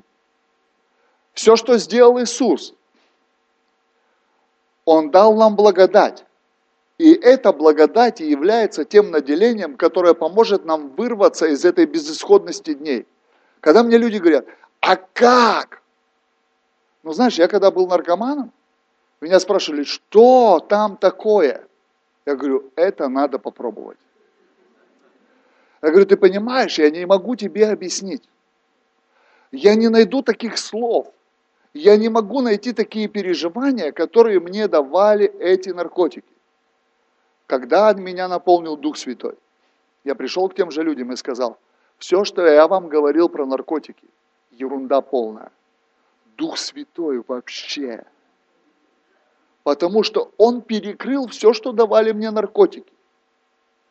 Он дал мне то, чего я не мог получить в героине, в опии, в гашише, в амфетамине, во всех этих таблетках. Он дал мне это. Но объяснить я не могу. Это надо попробовать. А это надо попробовать. Иисуса надо попробовать. И вот здесь написано, как я тебе объясню, что такое благодать? Это когда ты остаешься тем же, но уже не ты когда на тебя смотрят, ты такой же человек, но уже в твоей жизни что-то произошло от Бога. Это наделение. Я тот же человек, который имеет такую же маленькую зарплату, но я живу благодатью. Я тоже живу в депрессивном городе, в моногороде, в рабочем поселке, где, где один театр. И много торговых центров, где говорят, иди на завод, заработай, потом туда отнеси, купи барахло. Больше ничего не надо. Все. Из этого города все хотят сбежать. И никто не хочет там жить. А я не хочу нигде жить. Я хочу жить там. Почему? Потому что это земля, в которую меня привел Иисус. Это земля, в которой восстановлена моя генетика. Это земля, которая сделает благодатью вопреки тому, кто я есть, благодаря слову, которое сказал Иисус. Расточил, наделил. Нищие – это трудоголики, люди, которые бьются и не могут своей экономикой ничего изменить. Мы должны изучать Писание. Давай дальше. Тот, кто снабжает сеятеля семенами и хлебом, не тот, дающий же семя сеющему, да то же самое. Это просто другой перевод и хлеб в пищу подаст мне даже он больше нравится, посеянному вами и умножит плоды правды вашей. Давай дальше. Мы сегодня изучали это место. Я просто специально не дошел до, до того конца. Так, чтобы вы всем богаты были на всякую щедрость, которая через нас производит благодарение Богу. Давай дальше. Ибо дело служения сего не только восполняет скудость святых, но и производит во многих обильное благодарение Богу и дальше. Ибо, видя опыт всего служения. Видя опыт всего служения. Как ты все получил? Я даю. Как это все пришло? Благодатью. Что я вижу в твоей жизни? Опыт. Я транслирую опыт всего служения. Какого служения? Давать. У меня есть единственный опыт финансовый. Научи вести бизнес. Я тебя могу научить давать. Как ты, как ты с деньгами обращаешься, со властью? Как твоя экономика построена? Через семя и хлеб. Первично семя, хлеб вторичен. Я думаю об урожае, поэтому забочусь о семени. И я ем хлеб, потому что благодарю Бога за урожай. Если я хочу умножить урожай, я умножаю семя. Люди соблазняются о смешные вещи в церкви. Они могут услышать 10 тысяч, 500 долларов, 100 тысяч. Но когда им мир говорит, они вообще не соблазняются. Они говорят, это нормально. Это нормально телевизор за 200 штук. Это нормально стиральная машинка за 1000 долларов. Это нормально. Однокомнатная квартира за полтора миллиона. Но это ненормально. Дать семя какому-то там Богу. Если бы ты спросил Бога, у него в планах были однокомнатные квартиры для людей, он бы сказал, единственная однокомнатная – это туалет. Мы жертвовали свою квартиру, которая вся была размером 36 квадратных метров. Вся целиком. 6 на 6. Ширина 6 метров, пролет плиты. И 4 полторашки вот так. ППшка, плита перекрытия пустотная, размером 6000 на 1500 миллиметров. Как строится девятиэтажка на Ригеле, кладутся две плиты шестерки. Вот эта квартира, вот эта квартира. Шириной полтора метра.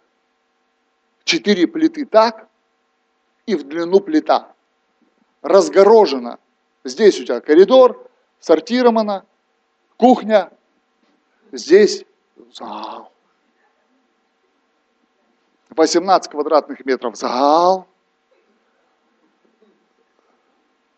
А все остальное, где одеваешься, раздеваешься, туалет и кухня.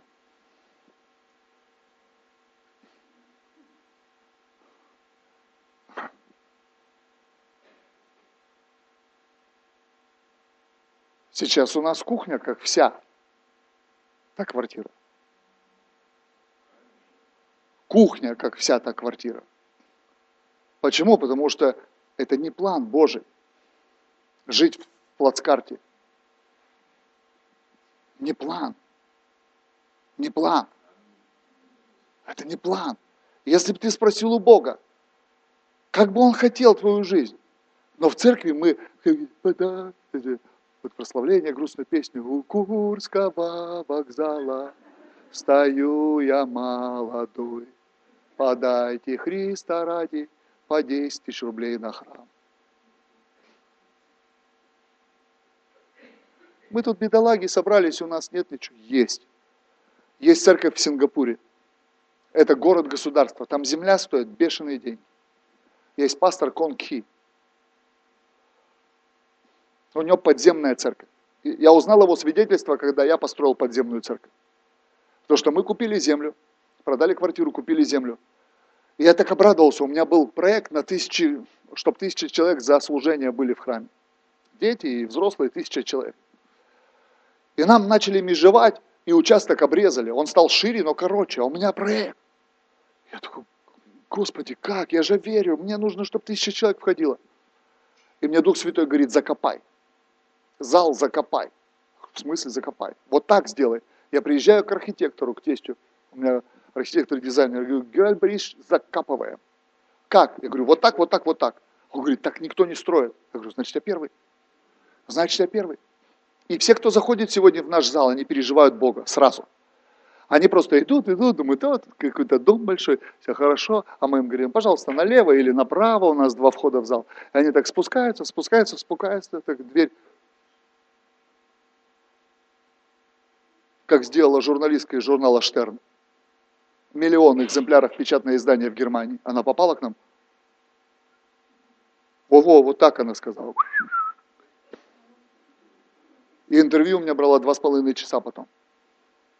Она у Ельцина брала интервью в 90-е. Миллион экземпляров печатное издание. Она говорит, я Европа. Но то, что я вижу в Тольятти, я говорю, это не Тольятти, это село Тимофеевка, йохо, 5 тысяч населения. Я сельский пастор. Я говорю, прикиньте, если Бог делает в России такое в деревне, что Он делает в больших городах? Она говорит, у меня один вопрос. Кто вам дал деньги? Я говорю, «А у меня один ответ. Она лютеранка. Она верующая, но верит в американцев больше, чем Бога. Говорит, наверное, американцы вам дали. А я говорю, они зараза не дают. Все газеты про меня писали, телевизор про меня говорил, что американцы меня снабжают. Не дают зараза. Каждый раз в Америку прилетаю, жду. Когда дадут, не дают, забирают только. Постоянно приходится мне на них тратиться. Приходится мне платить за их отели, платить за их еду, невкусную, причем левую еду, платить за все в этой Америке. Постоянно приходится их экономику поддерживать, покупать эти чемоданы с одеждой, везти назад. Потому что они, бедолаги, загнутся без меня там. Ой, правда? Я говорю, да, Бог нам дал. Бог нам дал. Как? Ну как вам объяснить? Я ей объясняю. Говорю, вот, вот Иисус сидит такой нормально, на расслабоне. Петр приходит, нервничает, там говорит, пришли сборники вот этих вот, как их, сестерций, динариев, там, дидрахм. Говорят, дидрахмы надо давать. Иисус, о, и он говорит, Петр, ну, а что тебе сказать, иди на рыбалку. Зачем? Там, говорит, рыбу поймаешь, первую в рот загляни, там, говорит, и на меня тоже у нее во рту будет возьмешь. Как тебе такая идея в отношении денег? Четко, да? Говорит, иди поймаешь рыбу, там у нее во рту деньги, там и на меня тоже.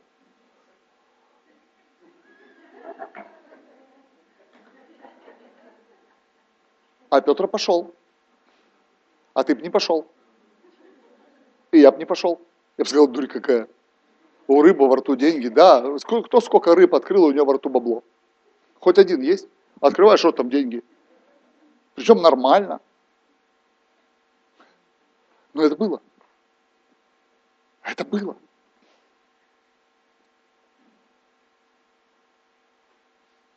Ибо, видя опыт всего служения, они прославляют Бога за покорность исповедуемого вами Евангелия Христова и искреннее общение с ними и со всеми. Богу нужны покорные к процветанию христиане. Сдавайтесь в плен. Хватит противиться. Хватит сопротивляться. Гордым Бог противится, а смиренным дает благодать. Мы противимся тому, что хочет делать Бог. Противимся. Но Библия говорит, мир ждет когда мы сдадимся. У меня друзья неверующие, много. Один мне тут говорит, слушай, там такая тема, нам надо в нее вписаться, там то-то, то-то, то. Я говорю, слушай, братан, я дом строю, ты же знаешь. Ой, только не говори мне, что на последнее.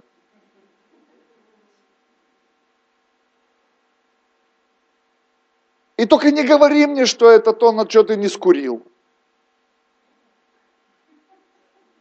Потому что я им объясняю, 18 лет не курю, говорю, представь, сколько бабок мне Бог сэкономил. И еще пиво не пью, и как вы чевасик не пью. Все нормально. Я все это в кубышку, в кубышку, в дело, в дело, в дело. Поэтому езжу на хорошей машине, живу в нормальном жилье. И тебя хочу научить. Но ты еще пока коптишь небо. Они уже молятся. Они уже с Богом разговаривают. Они еще в церковь не ходят. И не разводятся, имея решение из-за близости отношений. А я слышу. То, что я слышу. Слушай, у тебя вообще не может быть слова, денег нет. У тебя должно на все хватать. Почему? Чувствуют. Видя опыт, видя опыт, видя опыт, видя опыт, видя опыт.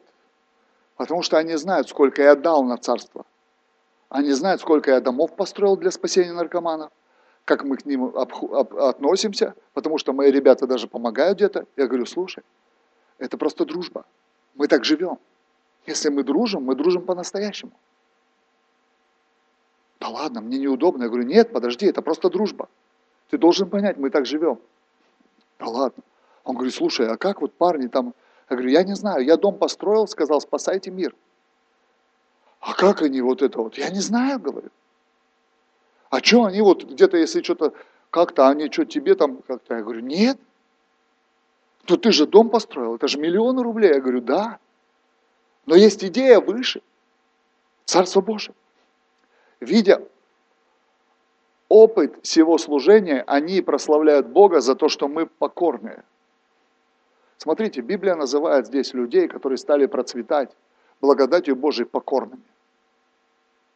Я не хочу бунтовать. Я хочу покаяться сейчас, если я где-то бунтовал. Если я где-то говорил, Бог мне достаточно, я хочу жить скромно.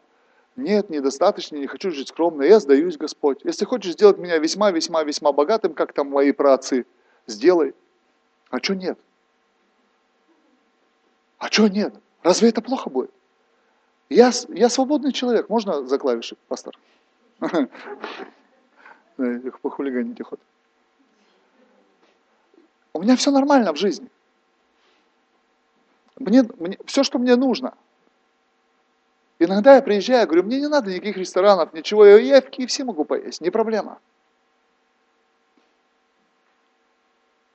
Но и не экономьте на мне, потому что мне есть куда деть деньги. У меня все работает.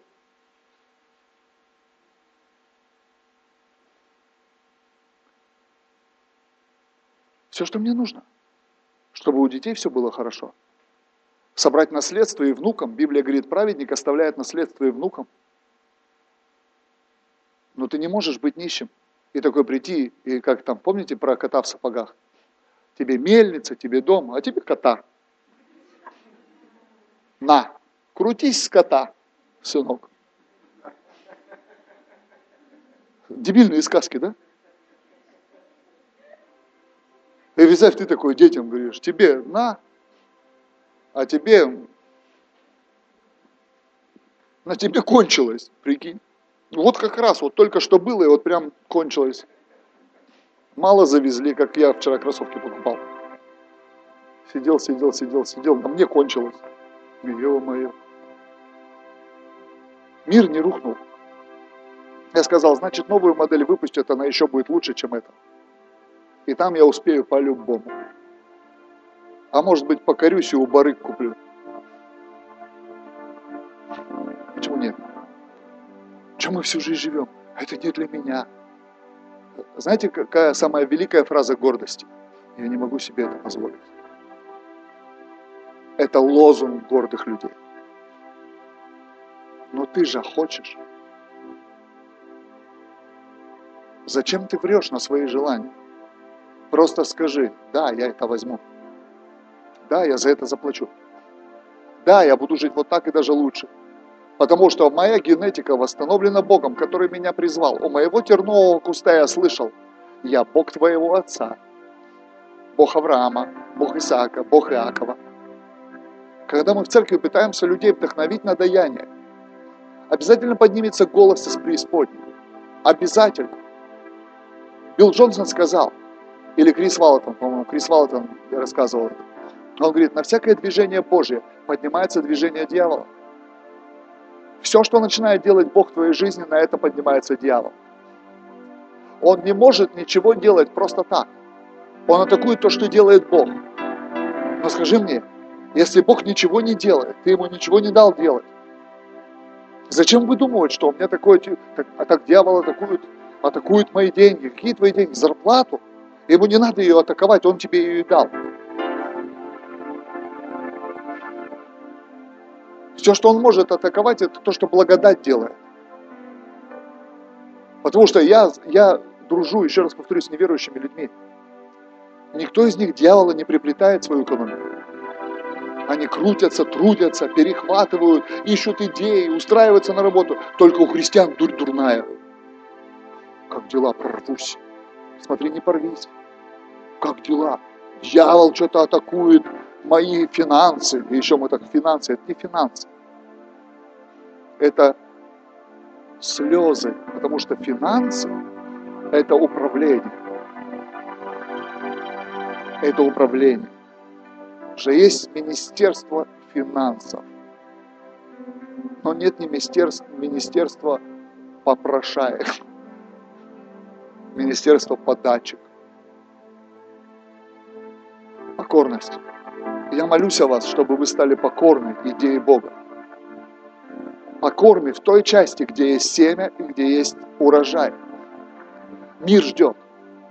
Надежды нет. Мы надежда мира. Если мы сказали, что мы надежда только в свободе от греха, мы обрезали Евангелие, мы вырвали большую его часть. Потому что Евангелие, Евангелие не возносит нас сразу на небеса, а оставляет нас на земле, чтобы мы царствовали. И мы не должны врать людям. За нами наблюдает мир, он ждет опыт нашего служения. Представьте, находка ждет ваш храм. Она ждет, когда вы дадите, чтобы его построить. Находка ждет ваши новые машины, ваши новые дома, ваши новые квартиры. Находка ждет вас в ресторанах, в магазинах, где покупают хорошие вещи. Они хотят видеть вас. Хотят видеть опыт вашего служения Богу, служения даяния, служения сеяния. Они хотят видеть вашу жатву, чтобы прославить Бога чтобы сказать, действительно у этих христиан есть надежда на сверхъестественное. Потому что если они видят только что, что мы побросали курить, они думают, куда их там запугали. А, бедолаги даже не пьют. Тоже им рассказали. О, там у них даже все там с эротикой завязали. В. Все, что они видят. ЗОЖ, спорт. Зачем? Нет. Знаете, как на меня смотрят? Это крутой дядька с религиозными убеждениями. Они знакомы со мной. Они знают, сколько я даю. Они говорят, этот, этот мужик серьезный. И у него есть убеждение, он верит в Бога. Он верит в Бога.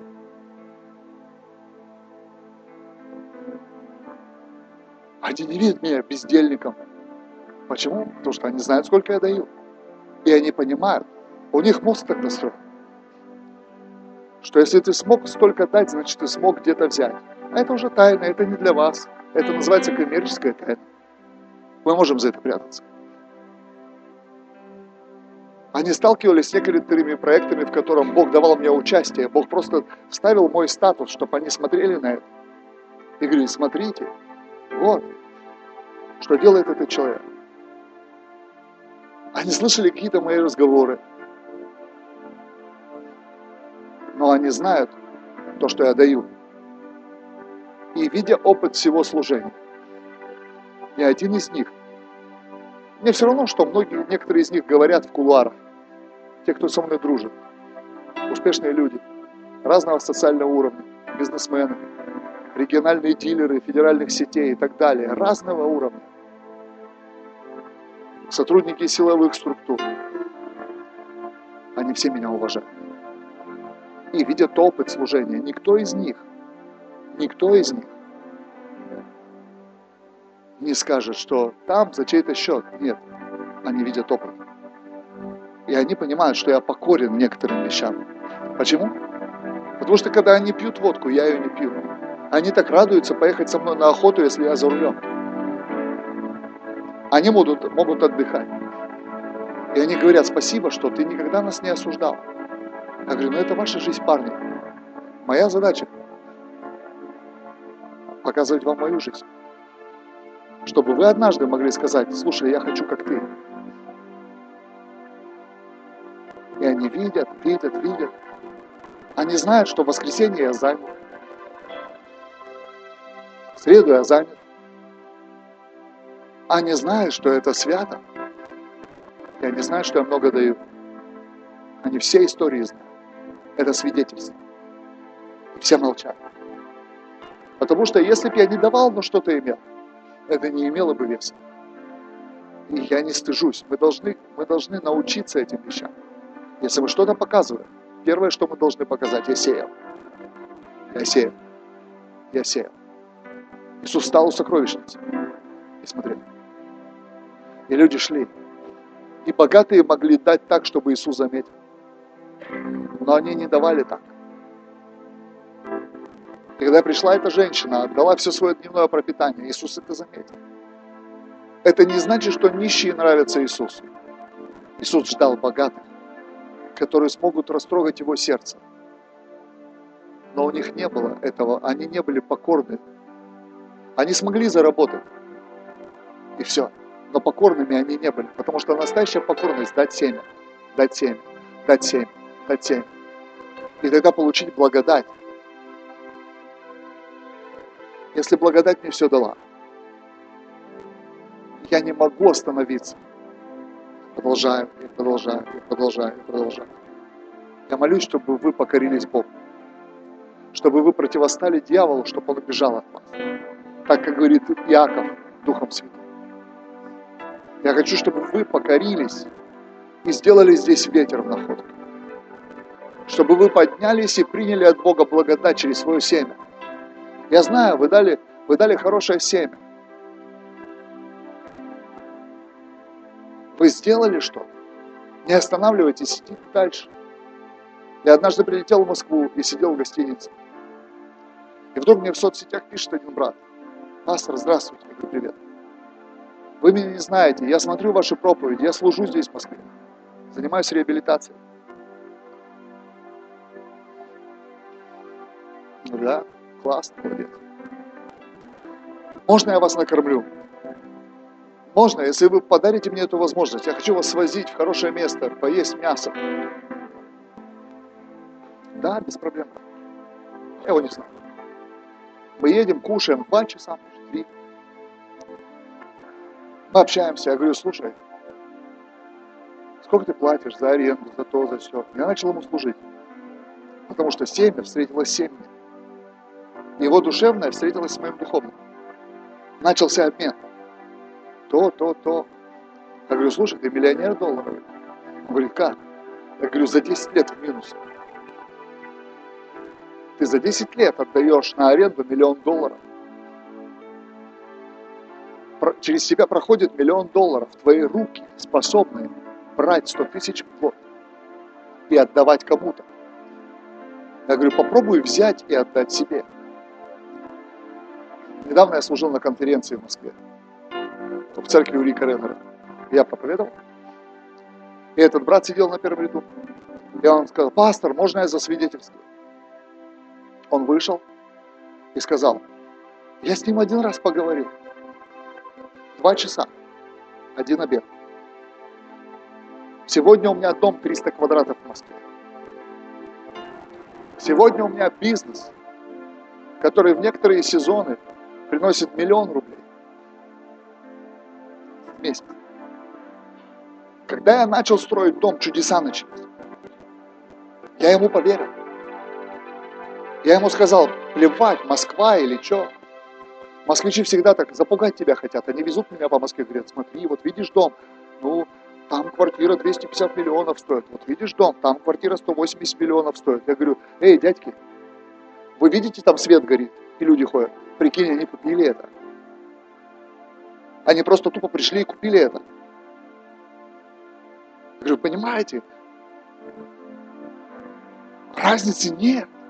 Сколько стоит? Разница есть только в том, кто приходит покупать. А, там сыны Инаковы. Кто? Сыны Инаковы? Иисус Навин, это моя тема. Говорит пожилой халев. Вот это моя тема.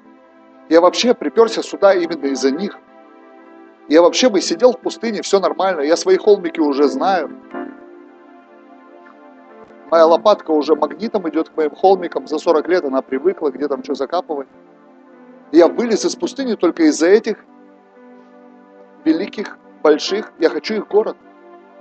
Большие тачки у больших людей, большие дома, большие банковские счета. Я хочу большие телевизоры, а не это. Знаешь, иногда в дороге хоккей застанет, там и так шайба маленькая, и тебе уже 46. И ты просто верой смотришь, ты вообще ничего не видишь. Мельтешат какие-то лилипутики здесь. Он говорит, мне нужны вот эти большие дома. Мне нужны эти большие тачки. Мне нужны эти большие, большие магазины. Мне нужны эти большие здания. Мне нужны, потому что это сыны Инаковы, я хочу это забрать. Потому что это последнее, что не покорилось нам. Покорность. Семя, благодать, процветание, добрые дела другого уровня и знамения для тех, кто там. Они смотрят и говорят, слушай, мы видели, как они стартовали. Мы видели, как они двигаются. Мы видели, как они начинали. Здесь вообще ничего не было. Здесь был враг. Сейчас здесь храм. Тут стояло три машины. Сейчас они, зараза, нам пробку устраивают. У нас в воскресенье пробка. Люди едут на дачу, счастливые люди в автобусах. И наши паркуются. Парковщики, там этот тетрис сложить надо, чтобы все эти тачки расставить, и все злятся. И в пабликах городских пишут, что такое постоянно там в этой Тимофеевке в воскресенье? Пробка, толпа молодежи, какие-то люди идут, что за дела? Да, эти бедолаги создают пробку, свои машины не знают, куда поставить. Это богатая секта. Знаешь, лучше быть богатой сектой, чем бедной сектой. Я однажды понял, люди будут тебя жалеть или тебе завидовать. И то, и другое для них не очень. Но я выбрал то, что для меня лучше. Пусть завидуют. Там, где меня жалеют, я уже был. Когда мне говорили, эй, бедолага, так всю жизнь и будешь с этими наркоманами возиться. Кашки поел, аллилуйя, покричал счастливый. Я говорю, ну да, так и буду. Надо бизнесом заниматься. Надо за ум браться. Это христиане говорят. Надо вылезти из своей подводной лодки. А потом благодать начала работать. Эти же люди стали говорить, а что так не жить-то за счет наркоманов? Так это, кашки похлебал, аллилуйя, покричал. Ты про что? Кашка, аллилуйя. Это ж твой взгляд был на мою жизнь, бедолаги. А сейчас оказывается, а, за счет. Я говорю, так давай, бросай ружье, бобер. Всплывай поскорее, давай. Бросай весь твой бизнес вот этот. Давай наркоманов спасать. А как жить буду? А как жить буду? Ну как? Как там кверху? Как? Как тебе объяснить? Благодатью. Это необъяснимая вещь. Покоритесь. Покоритесь. Покоритесь этому закону, который Бог установил. Прекратите верить в ложь, что это не для вас. Моисей, не прячь лицо. Вспомни отца, я его Бог. Вспомни Авраама, я его Бог. Вспомни Исаака, я его Бог. А теперь, Моисей, я твой Бог. Теперь встань и пойди и скажи, кто тебя послал. Вернетесь туда, в мир. Скажите магазину, что вас послал Бог. Скажите недоступным автосалонам, что вас послал Бог.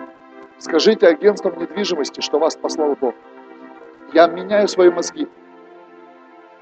Я каждый день смотрю недвижимость. Я начал смотреть рынок в своем городе. Я месяц смотрел, пока я не стал видеть дешевые здания за 17 миллионов. Дешевые здания за 24 миллиона. Дешевые здания за 36 миллионов. Мои мозги стали реагировать. О, это дешево. О, это дешево. О, это дешево. Почему? Потому что я опустил в свой разум 100 миллионов, 200 миллионов здания. И когда я находил здание за 17, я говорил, халява. Я вдруг поймал, мое состояние стало другим. Мое состояние стало другим. Я начал видеть возможности. Против того, что было великое, благодать пришла. Это не то, что я хочу покупать это все. Я готовлюсь к тому, что я буду это покупать. Я сейчас говорю, все по дешевке скуплю. Все, церковь будет расти, мы будем покупать здания, приходить, вот эти дешманские, за 17 миллионов, за 20, вот эту всю ерунду поскупаем. Потом пойдем дальше. Я нашел дешевую землю, прямо напротив завода АвтоВАЗа, за остановкой. 0,7 гектара, дешевую. Я представил, люди выходят с автоваза, приходят на остановку, тут церковь. 50 тысяч людей не могут пройти мимо. 50 тысяч. Они не могут пройти мимо. Они выходят с завода и видят церковь. Кто это? А, это богатая секта. А я бедный заводчанин. Пойду лучше в богатую секту. Что терять, кроме своих цепей? Вы поймите, это ну, дурь полная, да, если можно так сказать. Но по-другому никак. По-другому никак. Пусть Дух Святой придет. Пусть то, что я не смог объяснить, то, в чем я стал для вас соблазном, то, в чем у меня не хватило мудрости, то, том, в чем я, как человек, доминировал против того, что Дух Святой хотел делать. Я прошу, пусть это все будет сглажено. Отец, просто приди. Духом Святым приди в генетику этой церкви. Встань и провозгласи, не я, чтобы это сделал, а ты, что ты Бог. Ты Бог для них. Точно такой же Бог, как Бог Моисея, как Бог Авраама, как Бог Исаака, как Бог Иакова. Что ты такой же Бог для этой церкви в находке и для каждого из них. Я прошу тебя, объясни, растолкуй, покажи в Библии, что деньги никогда не были проблемой, и даже больше. Ты хочешь делать это свидетельством такой же славы Божий, как свобода от наркотиков, как исцеление болезней. Ты сказал в своем слове, что людям нужно видеть нашу покорность в этом законе. Ты сказал в слове своем, что людям нужно видеть плод этого служения. Что все, что мы даем в церковь, имеет плод. Все, что мы сеем в церковь, имеет плод. Господь, я прошу Тебя, пусть будет разбита всякая гордость, мне не надо. Пусть будет разбита всякая малодушие, ложь, что это не для меня, что это для кого угодно, но не для меня. Пусть Твоя сила сделает это, Дух Святой. Пусть Твоя сила войдет сейчас в разум и сметет эти твердыни. Пусть придет эта свобода, евангельская свобода. Я знаю, что делаю. Я знаю, что делаю. Я знаю, Искупитель мой жив. И если сейчас какой-то странный сезон, Он восставит из праха распадающуюся плоть мою, Он все восстановит, Он все сделает. Я знаю того, в кого я уверовал. Я знаю, в чей дом я сеял. Я знаю, какие откровения я жертвовал. Я знаю, Господь, Ты придешь. Ты пришел. Ты Иммануил. Ты тот, чье имя с нами Бог. Я благодарю Тебя за Твое присутствие здесь сейчас. Я благодарю Тебя за эту славу, которая убрала все препятствия, которая разломала все дела плоти и все оскорбления, которые были высвобождены против Тебя, Святой Дух. Я знаю, что Ты пришел в любви и в трепете к тому, что делает эта церковь. Я знаю, что прямо сейчас Ты принимаешь все семена. Я чувствую, что Ты говоришь. Пусть дождутся урожая. Пусть увидят Пусть увидят эти белые офисы, эти просторные детские классы. Пусть увидят этот комфортный зал. Пусть увидят то, что ты сделал через их руки. Пусть увидят, пусть увидят это Иисус. И пусть продолжают идти дальше. Когда этот брат засвидетельствовал в Москве, что у него есть дом в Москве 300 квадратных метров,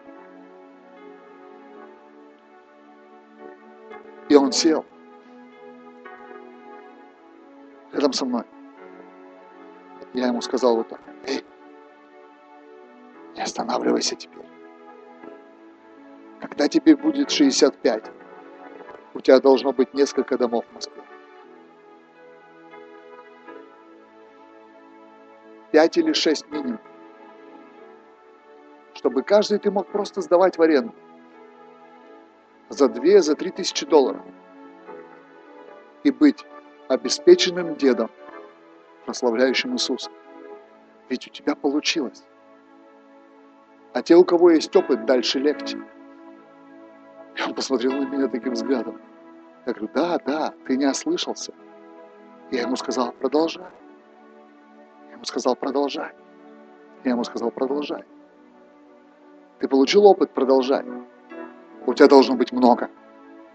Много. Потому что ты миллионер. Потому что через твои руки проходят эти деньги.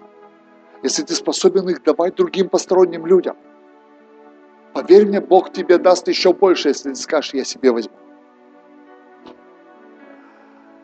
Потому что Бог любит тебя, и ты уже его сын. А те, кому ты отдаешь деньги за их дома, это его блудные дети. Они расточат, они потратят на блудниц, они потратят на алкоголь, они потратят на наркотики. Когда они вернутся, Бог изольет на них свою любовь и милость. Но сейчас ты его страсть. Если Он дал тебе деньги, чтобы ты отдал им, чтобы они промотали, поверь мне, Он даст тебе деньги, чтобы ты потратил на себя. И этих денег будет больше. Он уверовал в это. И сегодня меня никто не может разбить мою веру, потому что я имею первый опыт. Однажды сказал, 100 семей, 100 домов. Бог, я высвобождаю это, я помогу 100 христианским семьям, чтобы они имели свое жилье. Я думал, о, это будет церковь. Я начал считать 10, 20, 30, 40. Но потом начали появляться семьи в Сибири, на Урале, начали появляться в Находке. Ваши пасторы купили жилье, купили землю. Это тоже плод этого служения. Я начал видеть, я сказал, Бог, что-то я делаю не то.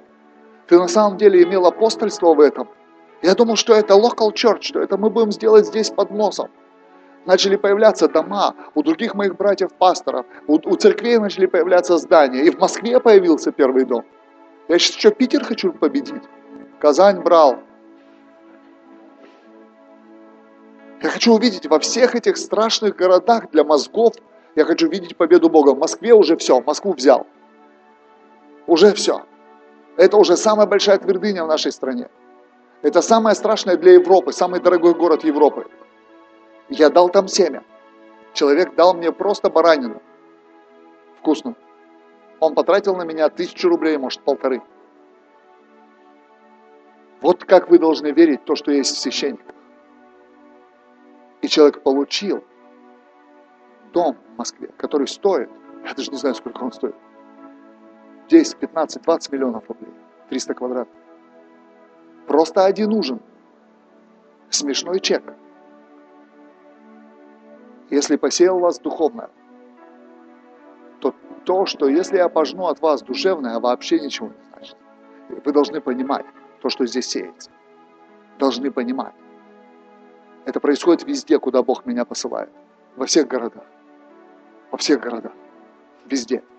Мой миссионер в Латвии имеет недвижимость. И два здания, или три уже, я уже запутался. Одно здание им государство отдало, потому что государственная наркология закрылась.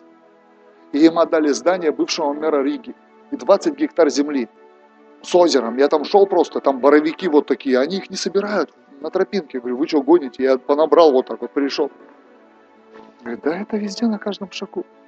И они два здания купили. И у него там все есть. Он устроенный человек, у него недвижимость в Риге. Я его привез туда на девятки. Выгрузил, оставил с пакетом вот так. А, и что? Все, строй Царство Божие, я верю в тебя, аминь. В Европе мы безумные. Я могу сказать, это работает в Европе, это работает в Москве, и это уж сто процентов легкотня, как сработает в находке. Через тебя. Через тебя. Несколько лет мы увидим. Мы увидим. Многие из вас в это входят сейчас. Вы даже не представляете, вы сейчас уже просто крутите на пальце ключики от своего домика. У вас такие виды здесь. Я бы на меньшее не согласился. Я смотрю на все эти сопки. Я хочу видеть, как касатки там вот это вот косятся. Касатки косятся. Они косые, что ли, касатки? Надо увидеть. Я хотел бы смотреть в море. Я хотел бы увидеть море но не знаю, какого цвета.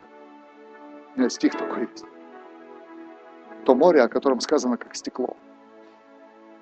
Если бы я здесь жил, я бы выбрал лучшую сопку с лучшим видом, построил бы храм и сказал бы, Бог, я жду жатвы, я хочу вот здесь. Поэтому моя Юля попросила дом, там, где папа ее забирал на небеса. И Бог дал ей дом именно в том месте. Именно в том месте. Она будет выходить из дома, и там ее офис. Выходить. Сейчас ей нужно ехать полчаса. И она каждый день это делает. Много лет. Она идет туда, чтобы встречаться с Богом и строить церковь. Она строит церковь. У меня другая задача. Она пастор, она душа.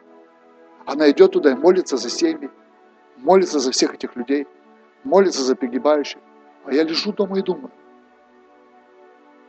У меня другой порядок. Мы много сделали. И поэтому Богу легко в нашем семье. Благодать работает. И у вас та же самая благодать. Та же самая. Примите. Дерзновение, мы вчера говорили, это простота, прямолинейность и сердце свободное от осуждения. Мы семья.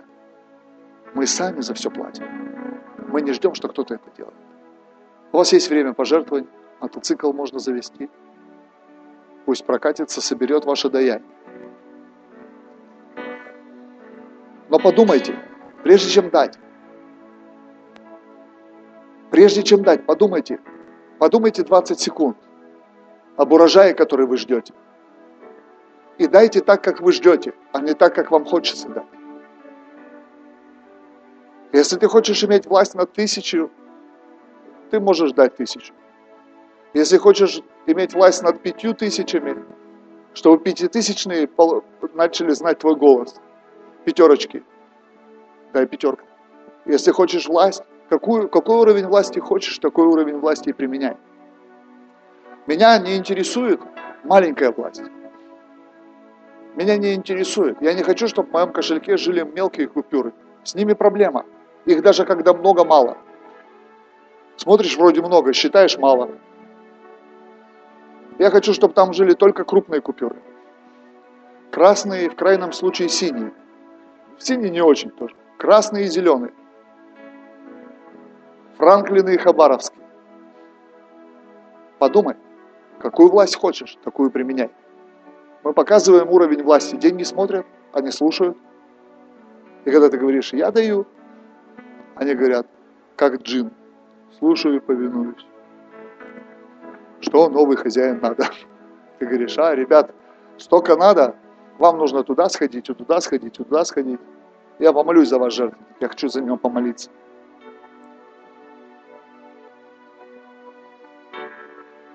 Мы большую работу сделали.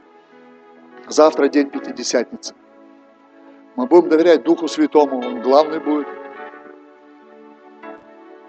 День церкви завтра, день рождения церкви, Божией вообще, по всему лицу земли. Мы сделали большую работу. Это, это нереально, ну, как бы тяжело, то, что мы сделали. Но я чувствую, у меня есть удовлетворение присутствия. Я чувствую, сделан. Вот удовлетворен. Сейчас наемся. Сейчас можно. Удовлетворен. Чувствую. Сделали. Добились чего-то. Как Чебурашка сказал, мы строили, строили и, наконец, построили. Самая великая речь из моего детства. Короткая, но емкая речь победителя. Странного существа бесполого с большими ушами. Никто же не знает, Чебурашка он или она. Жил с крокодилом, но кто его знает. Вообще все это странно, да? Все эти советские мультики. Говорит, краски в союз мультфильме были не только высококачественные, но и высокотоксичные. Капитонов. Сам придумал название этому мультфильму. Капитошка.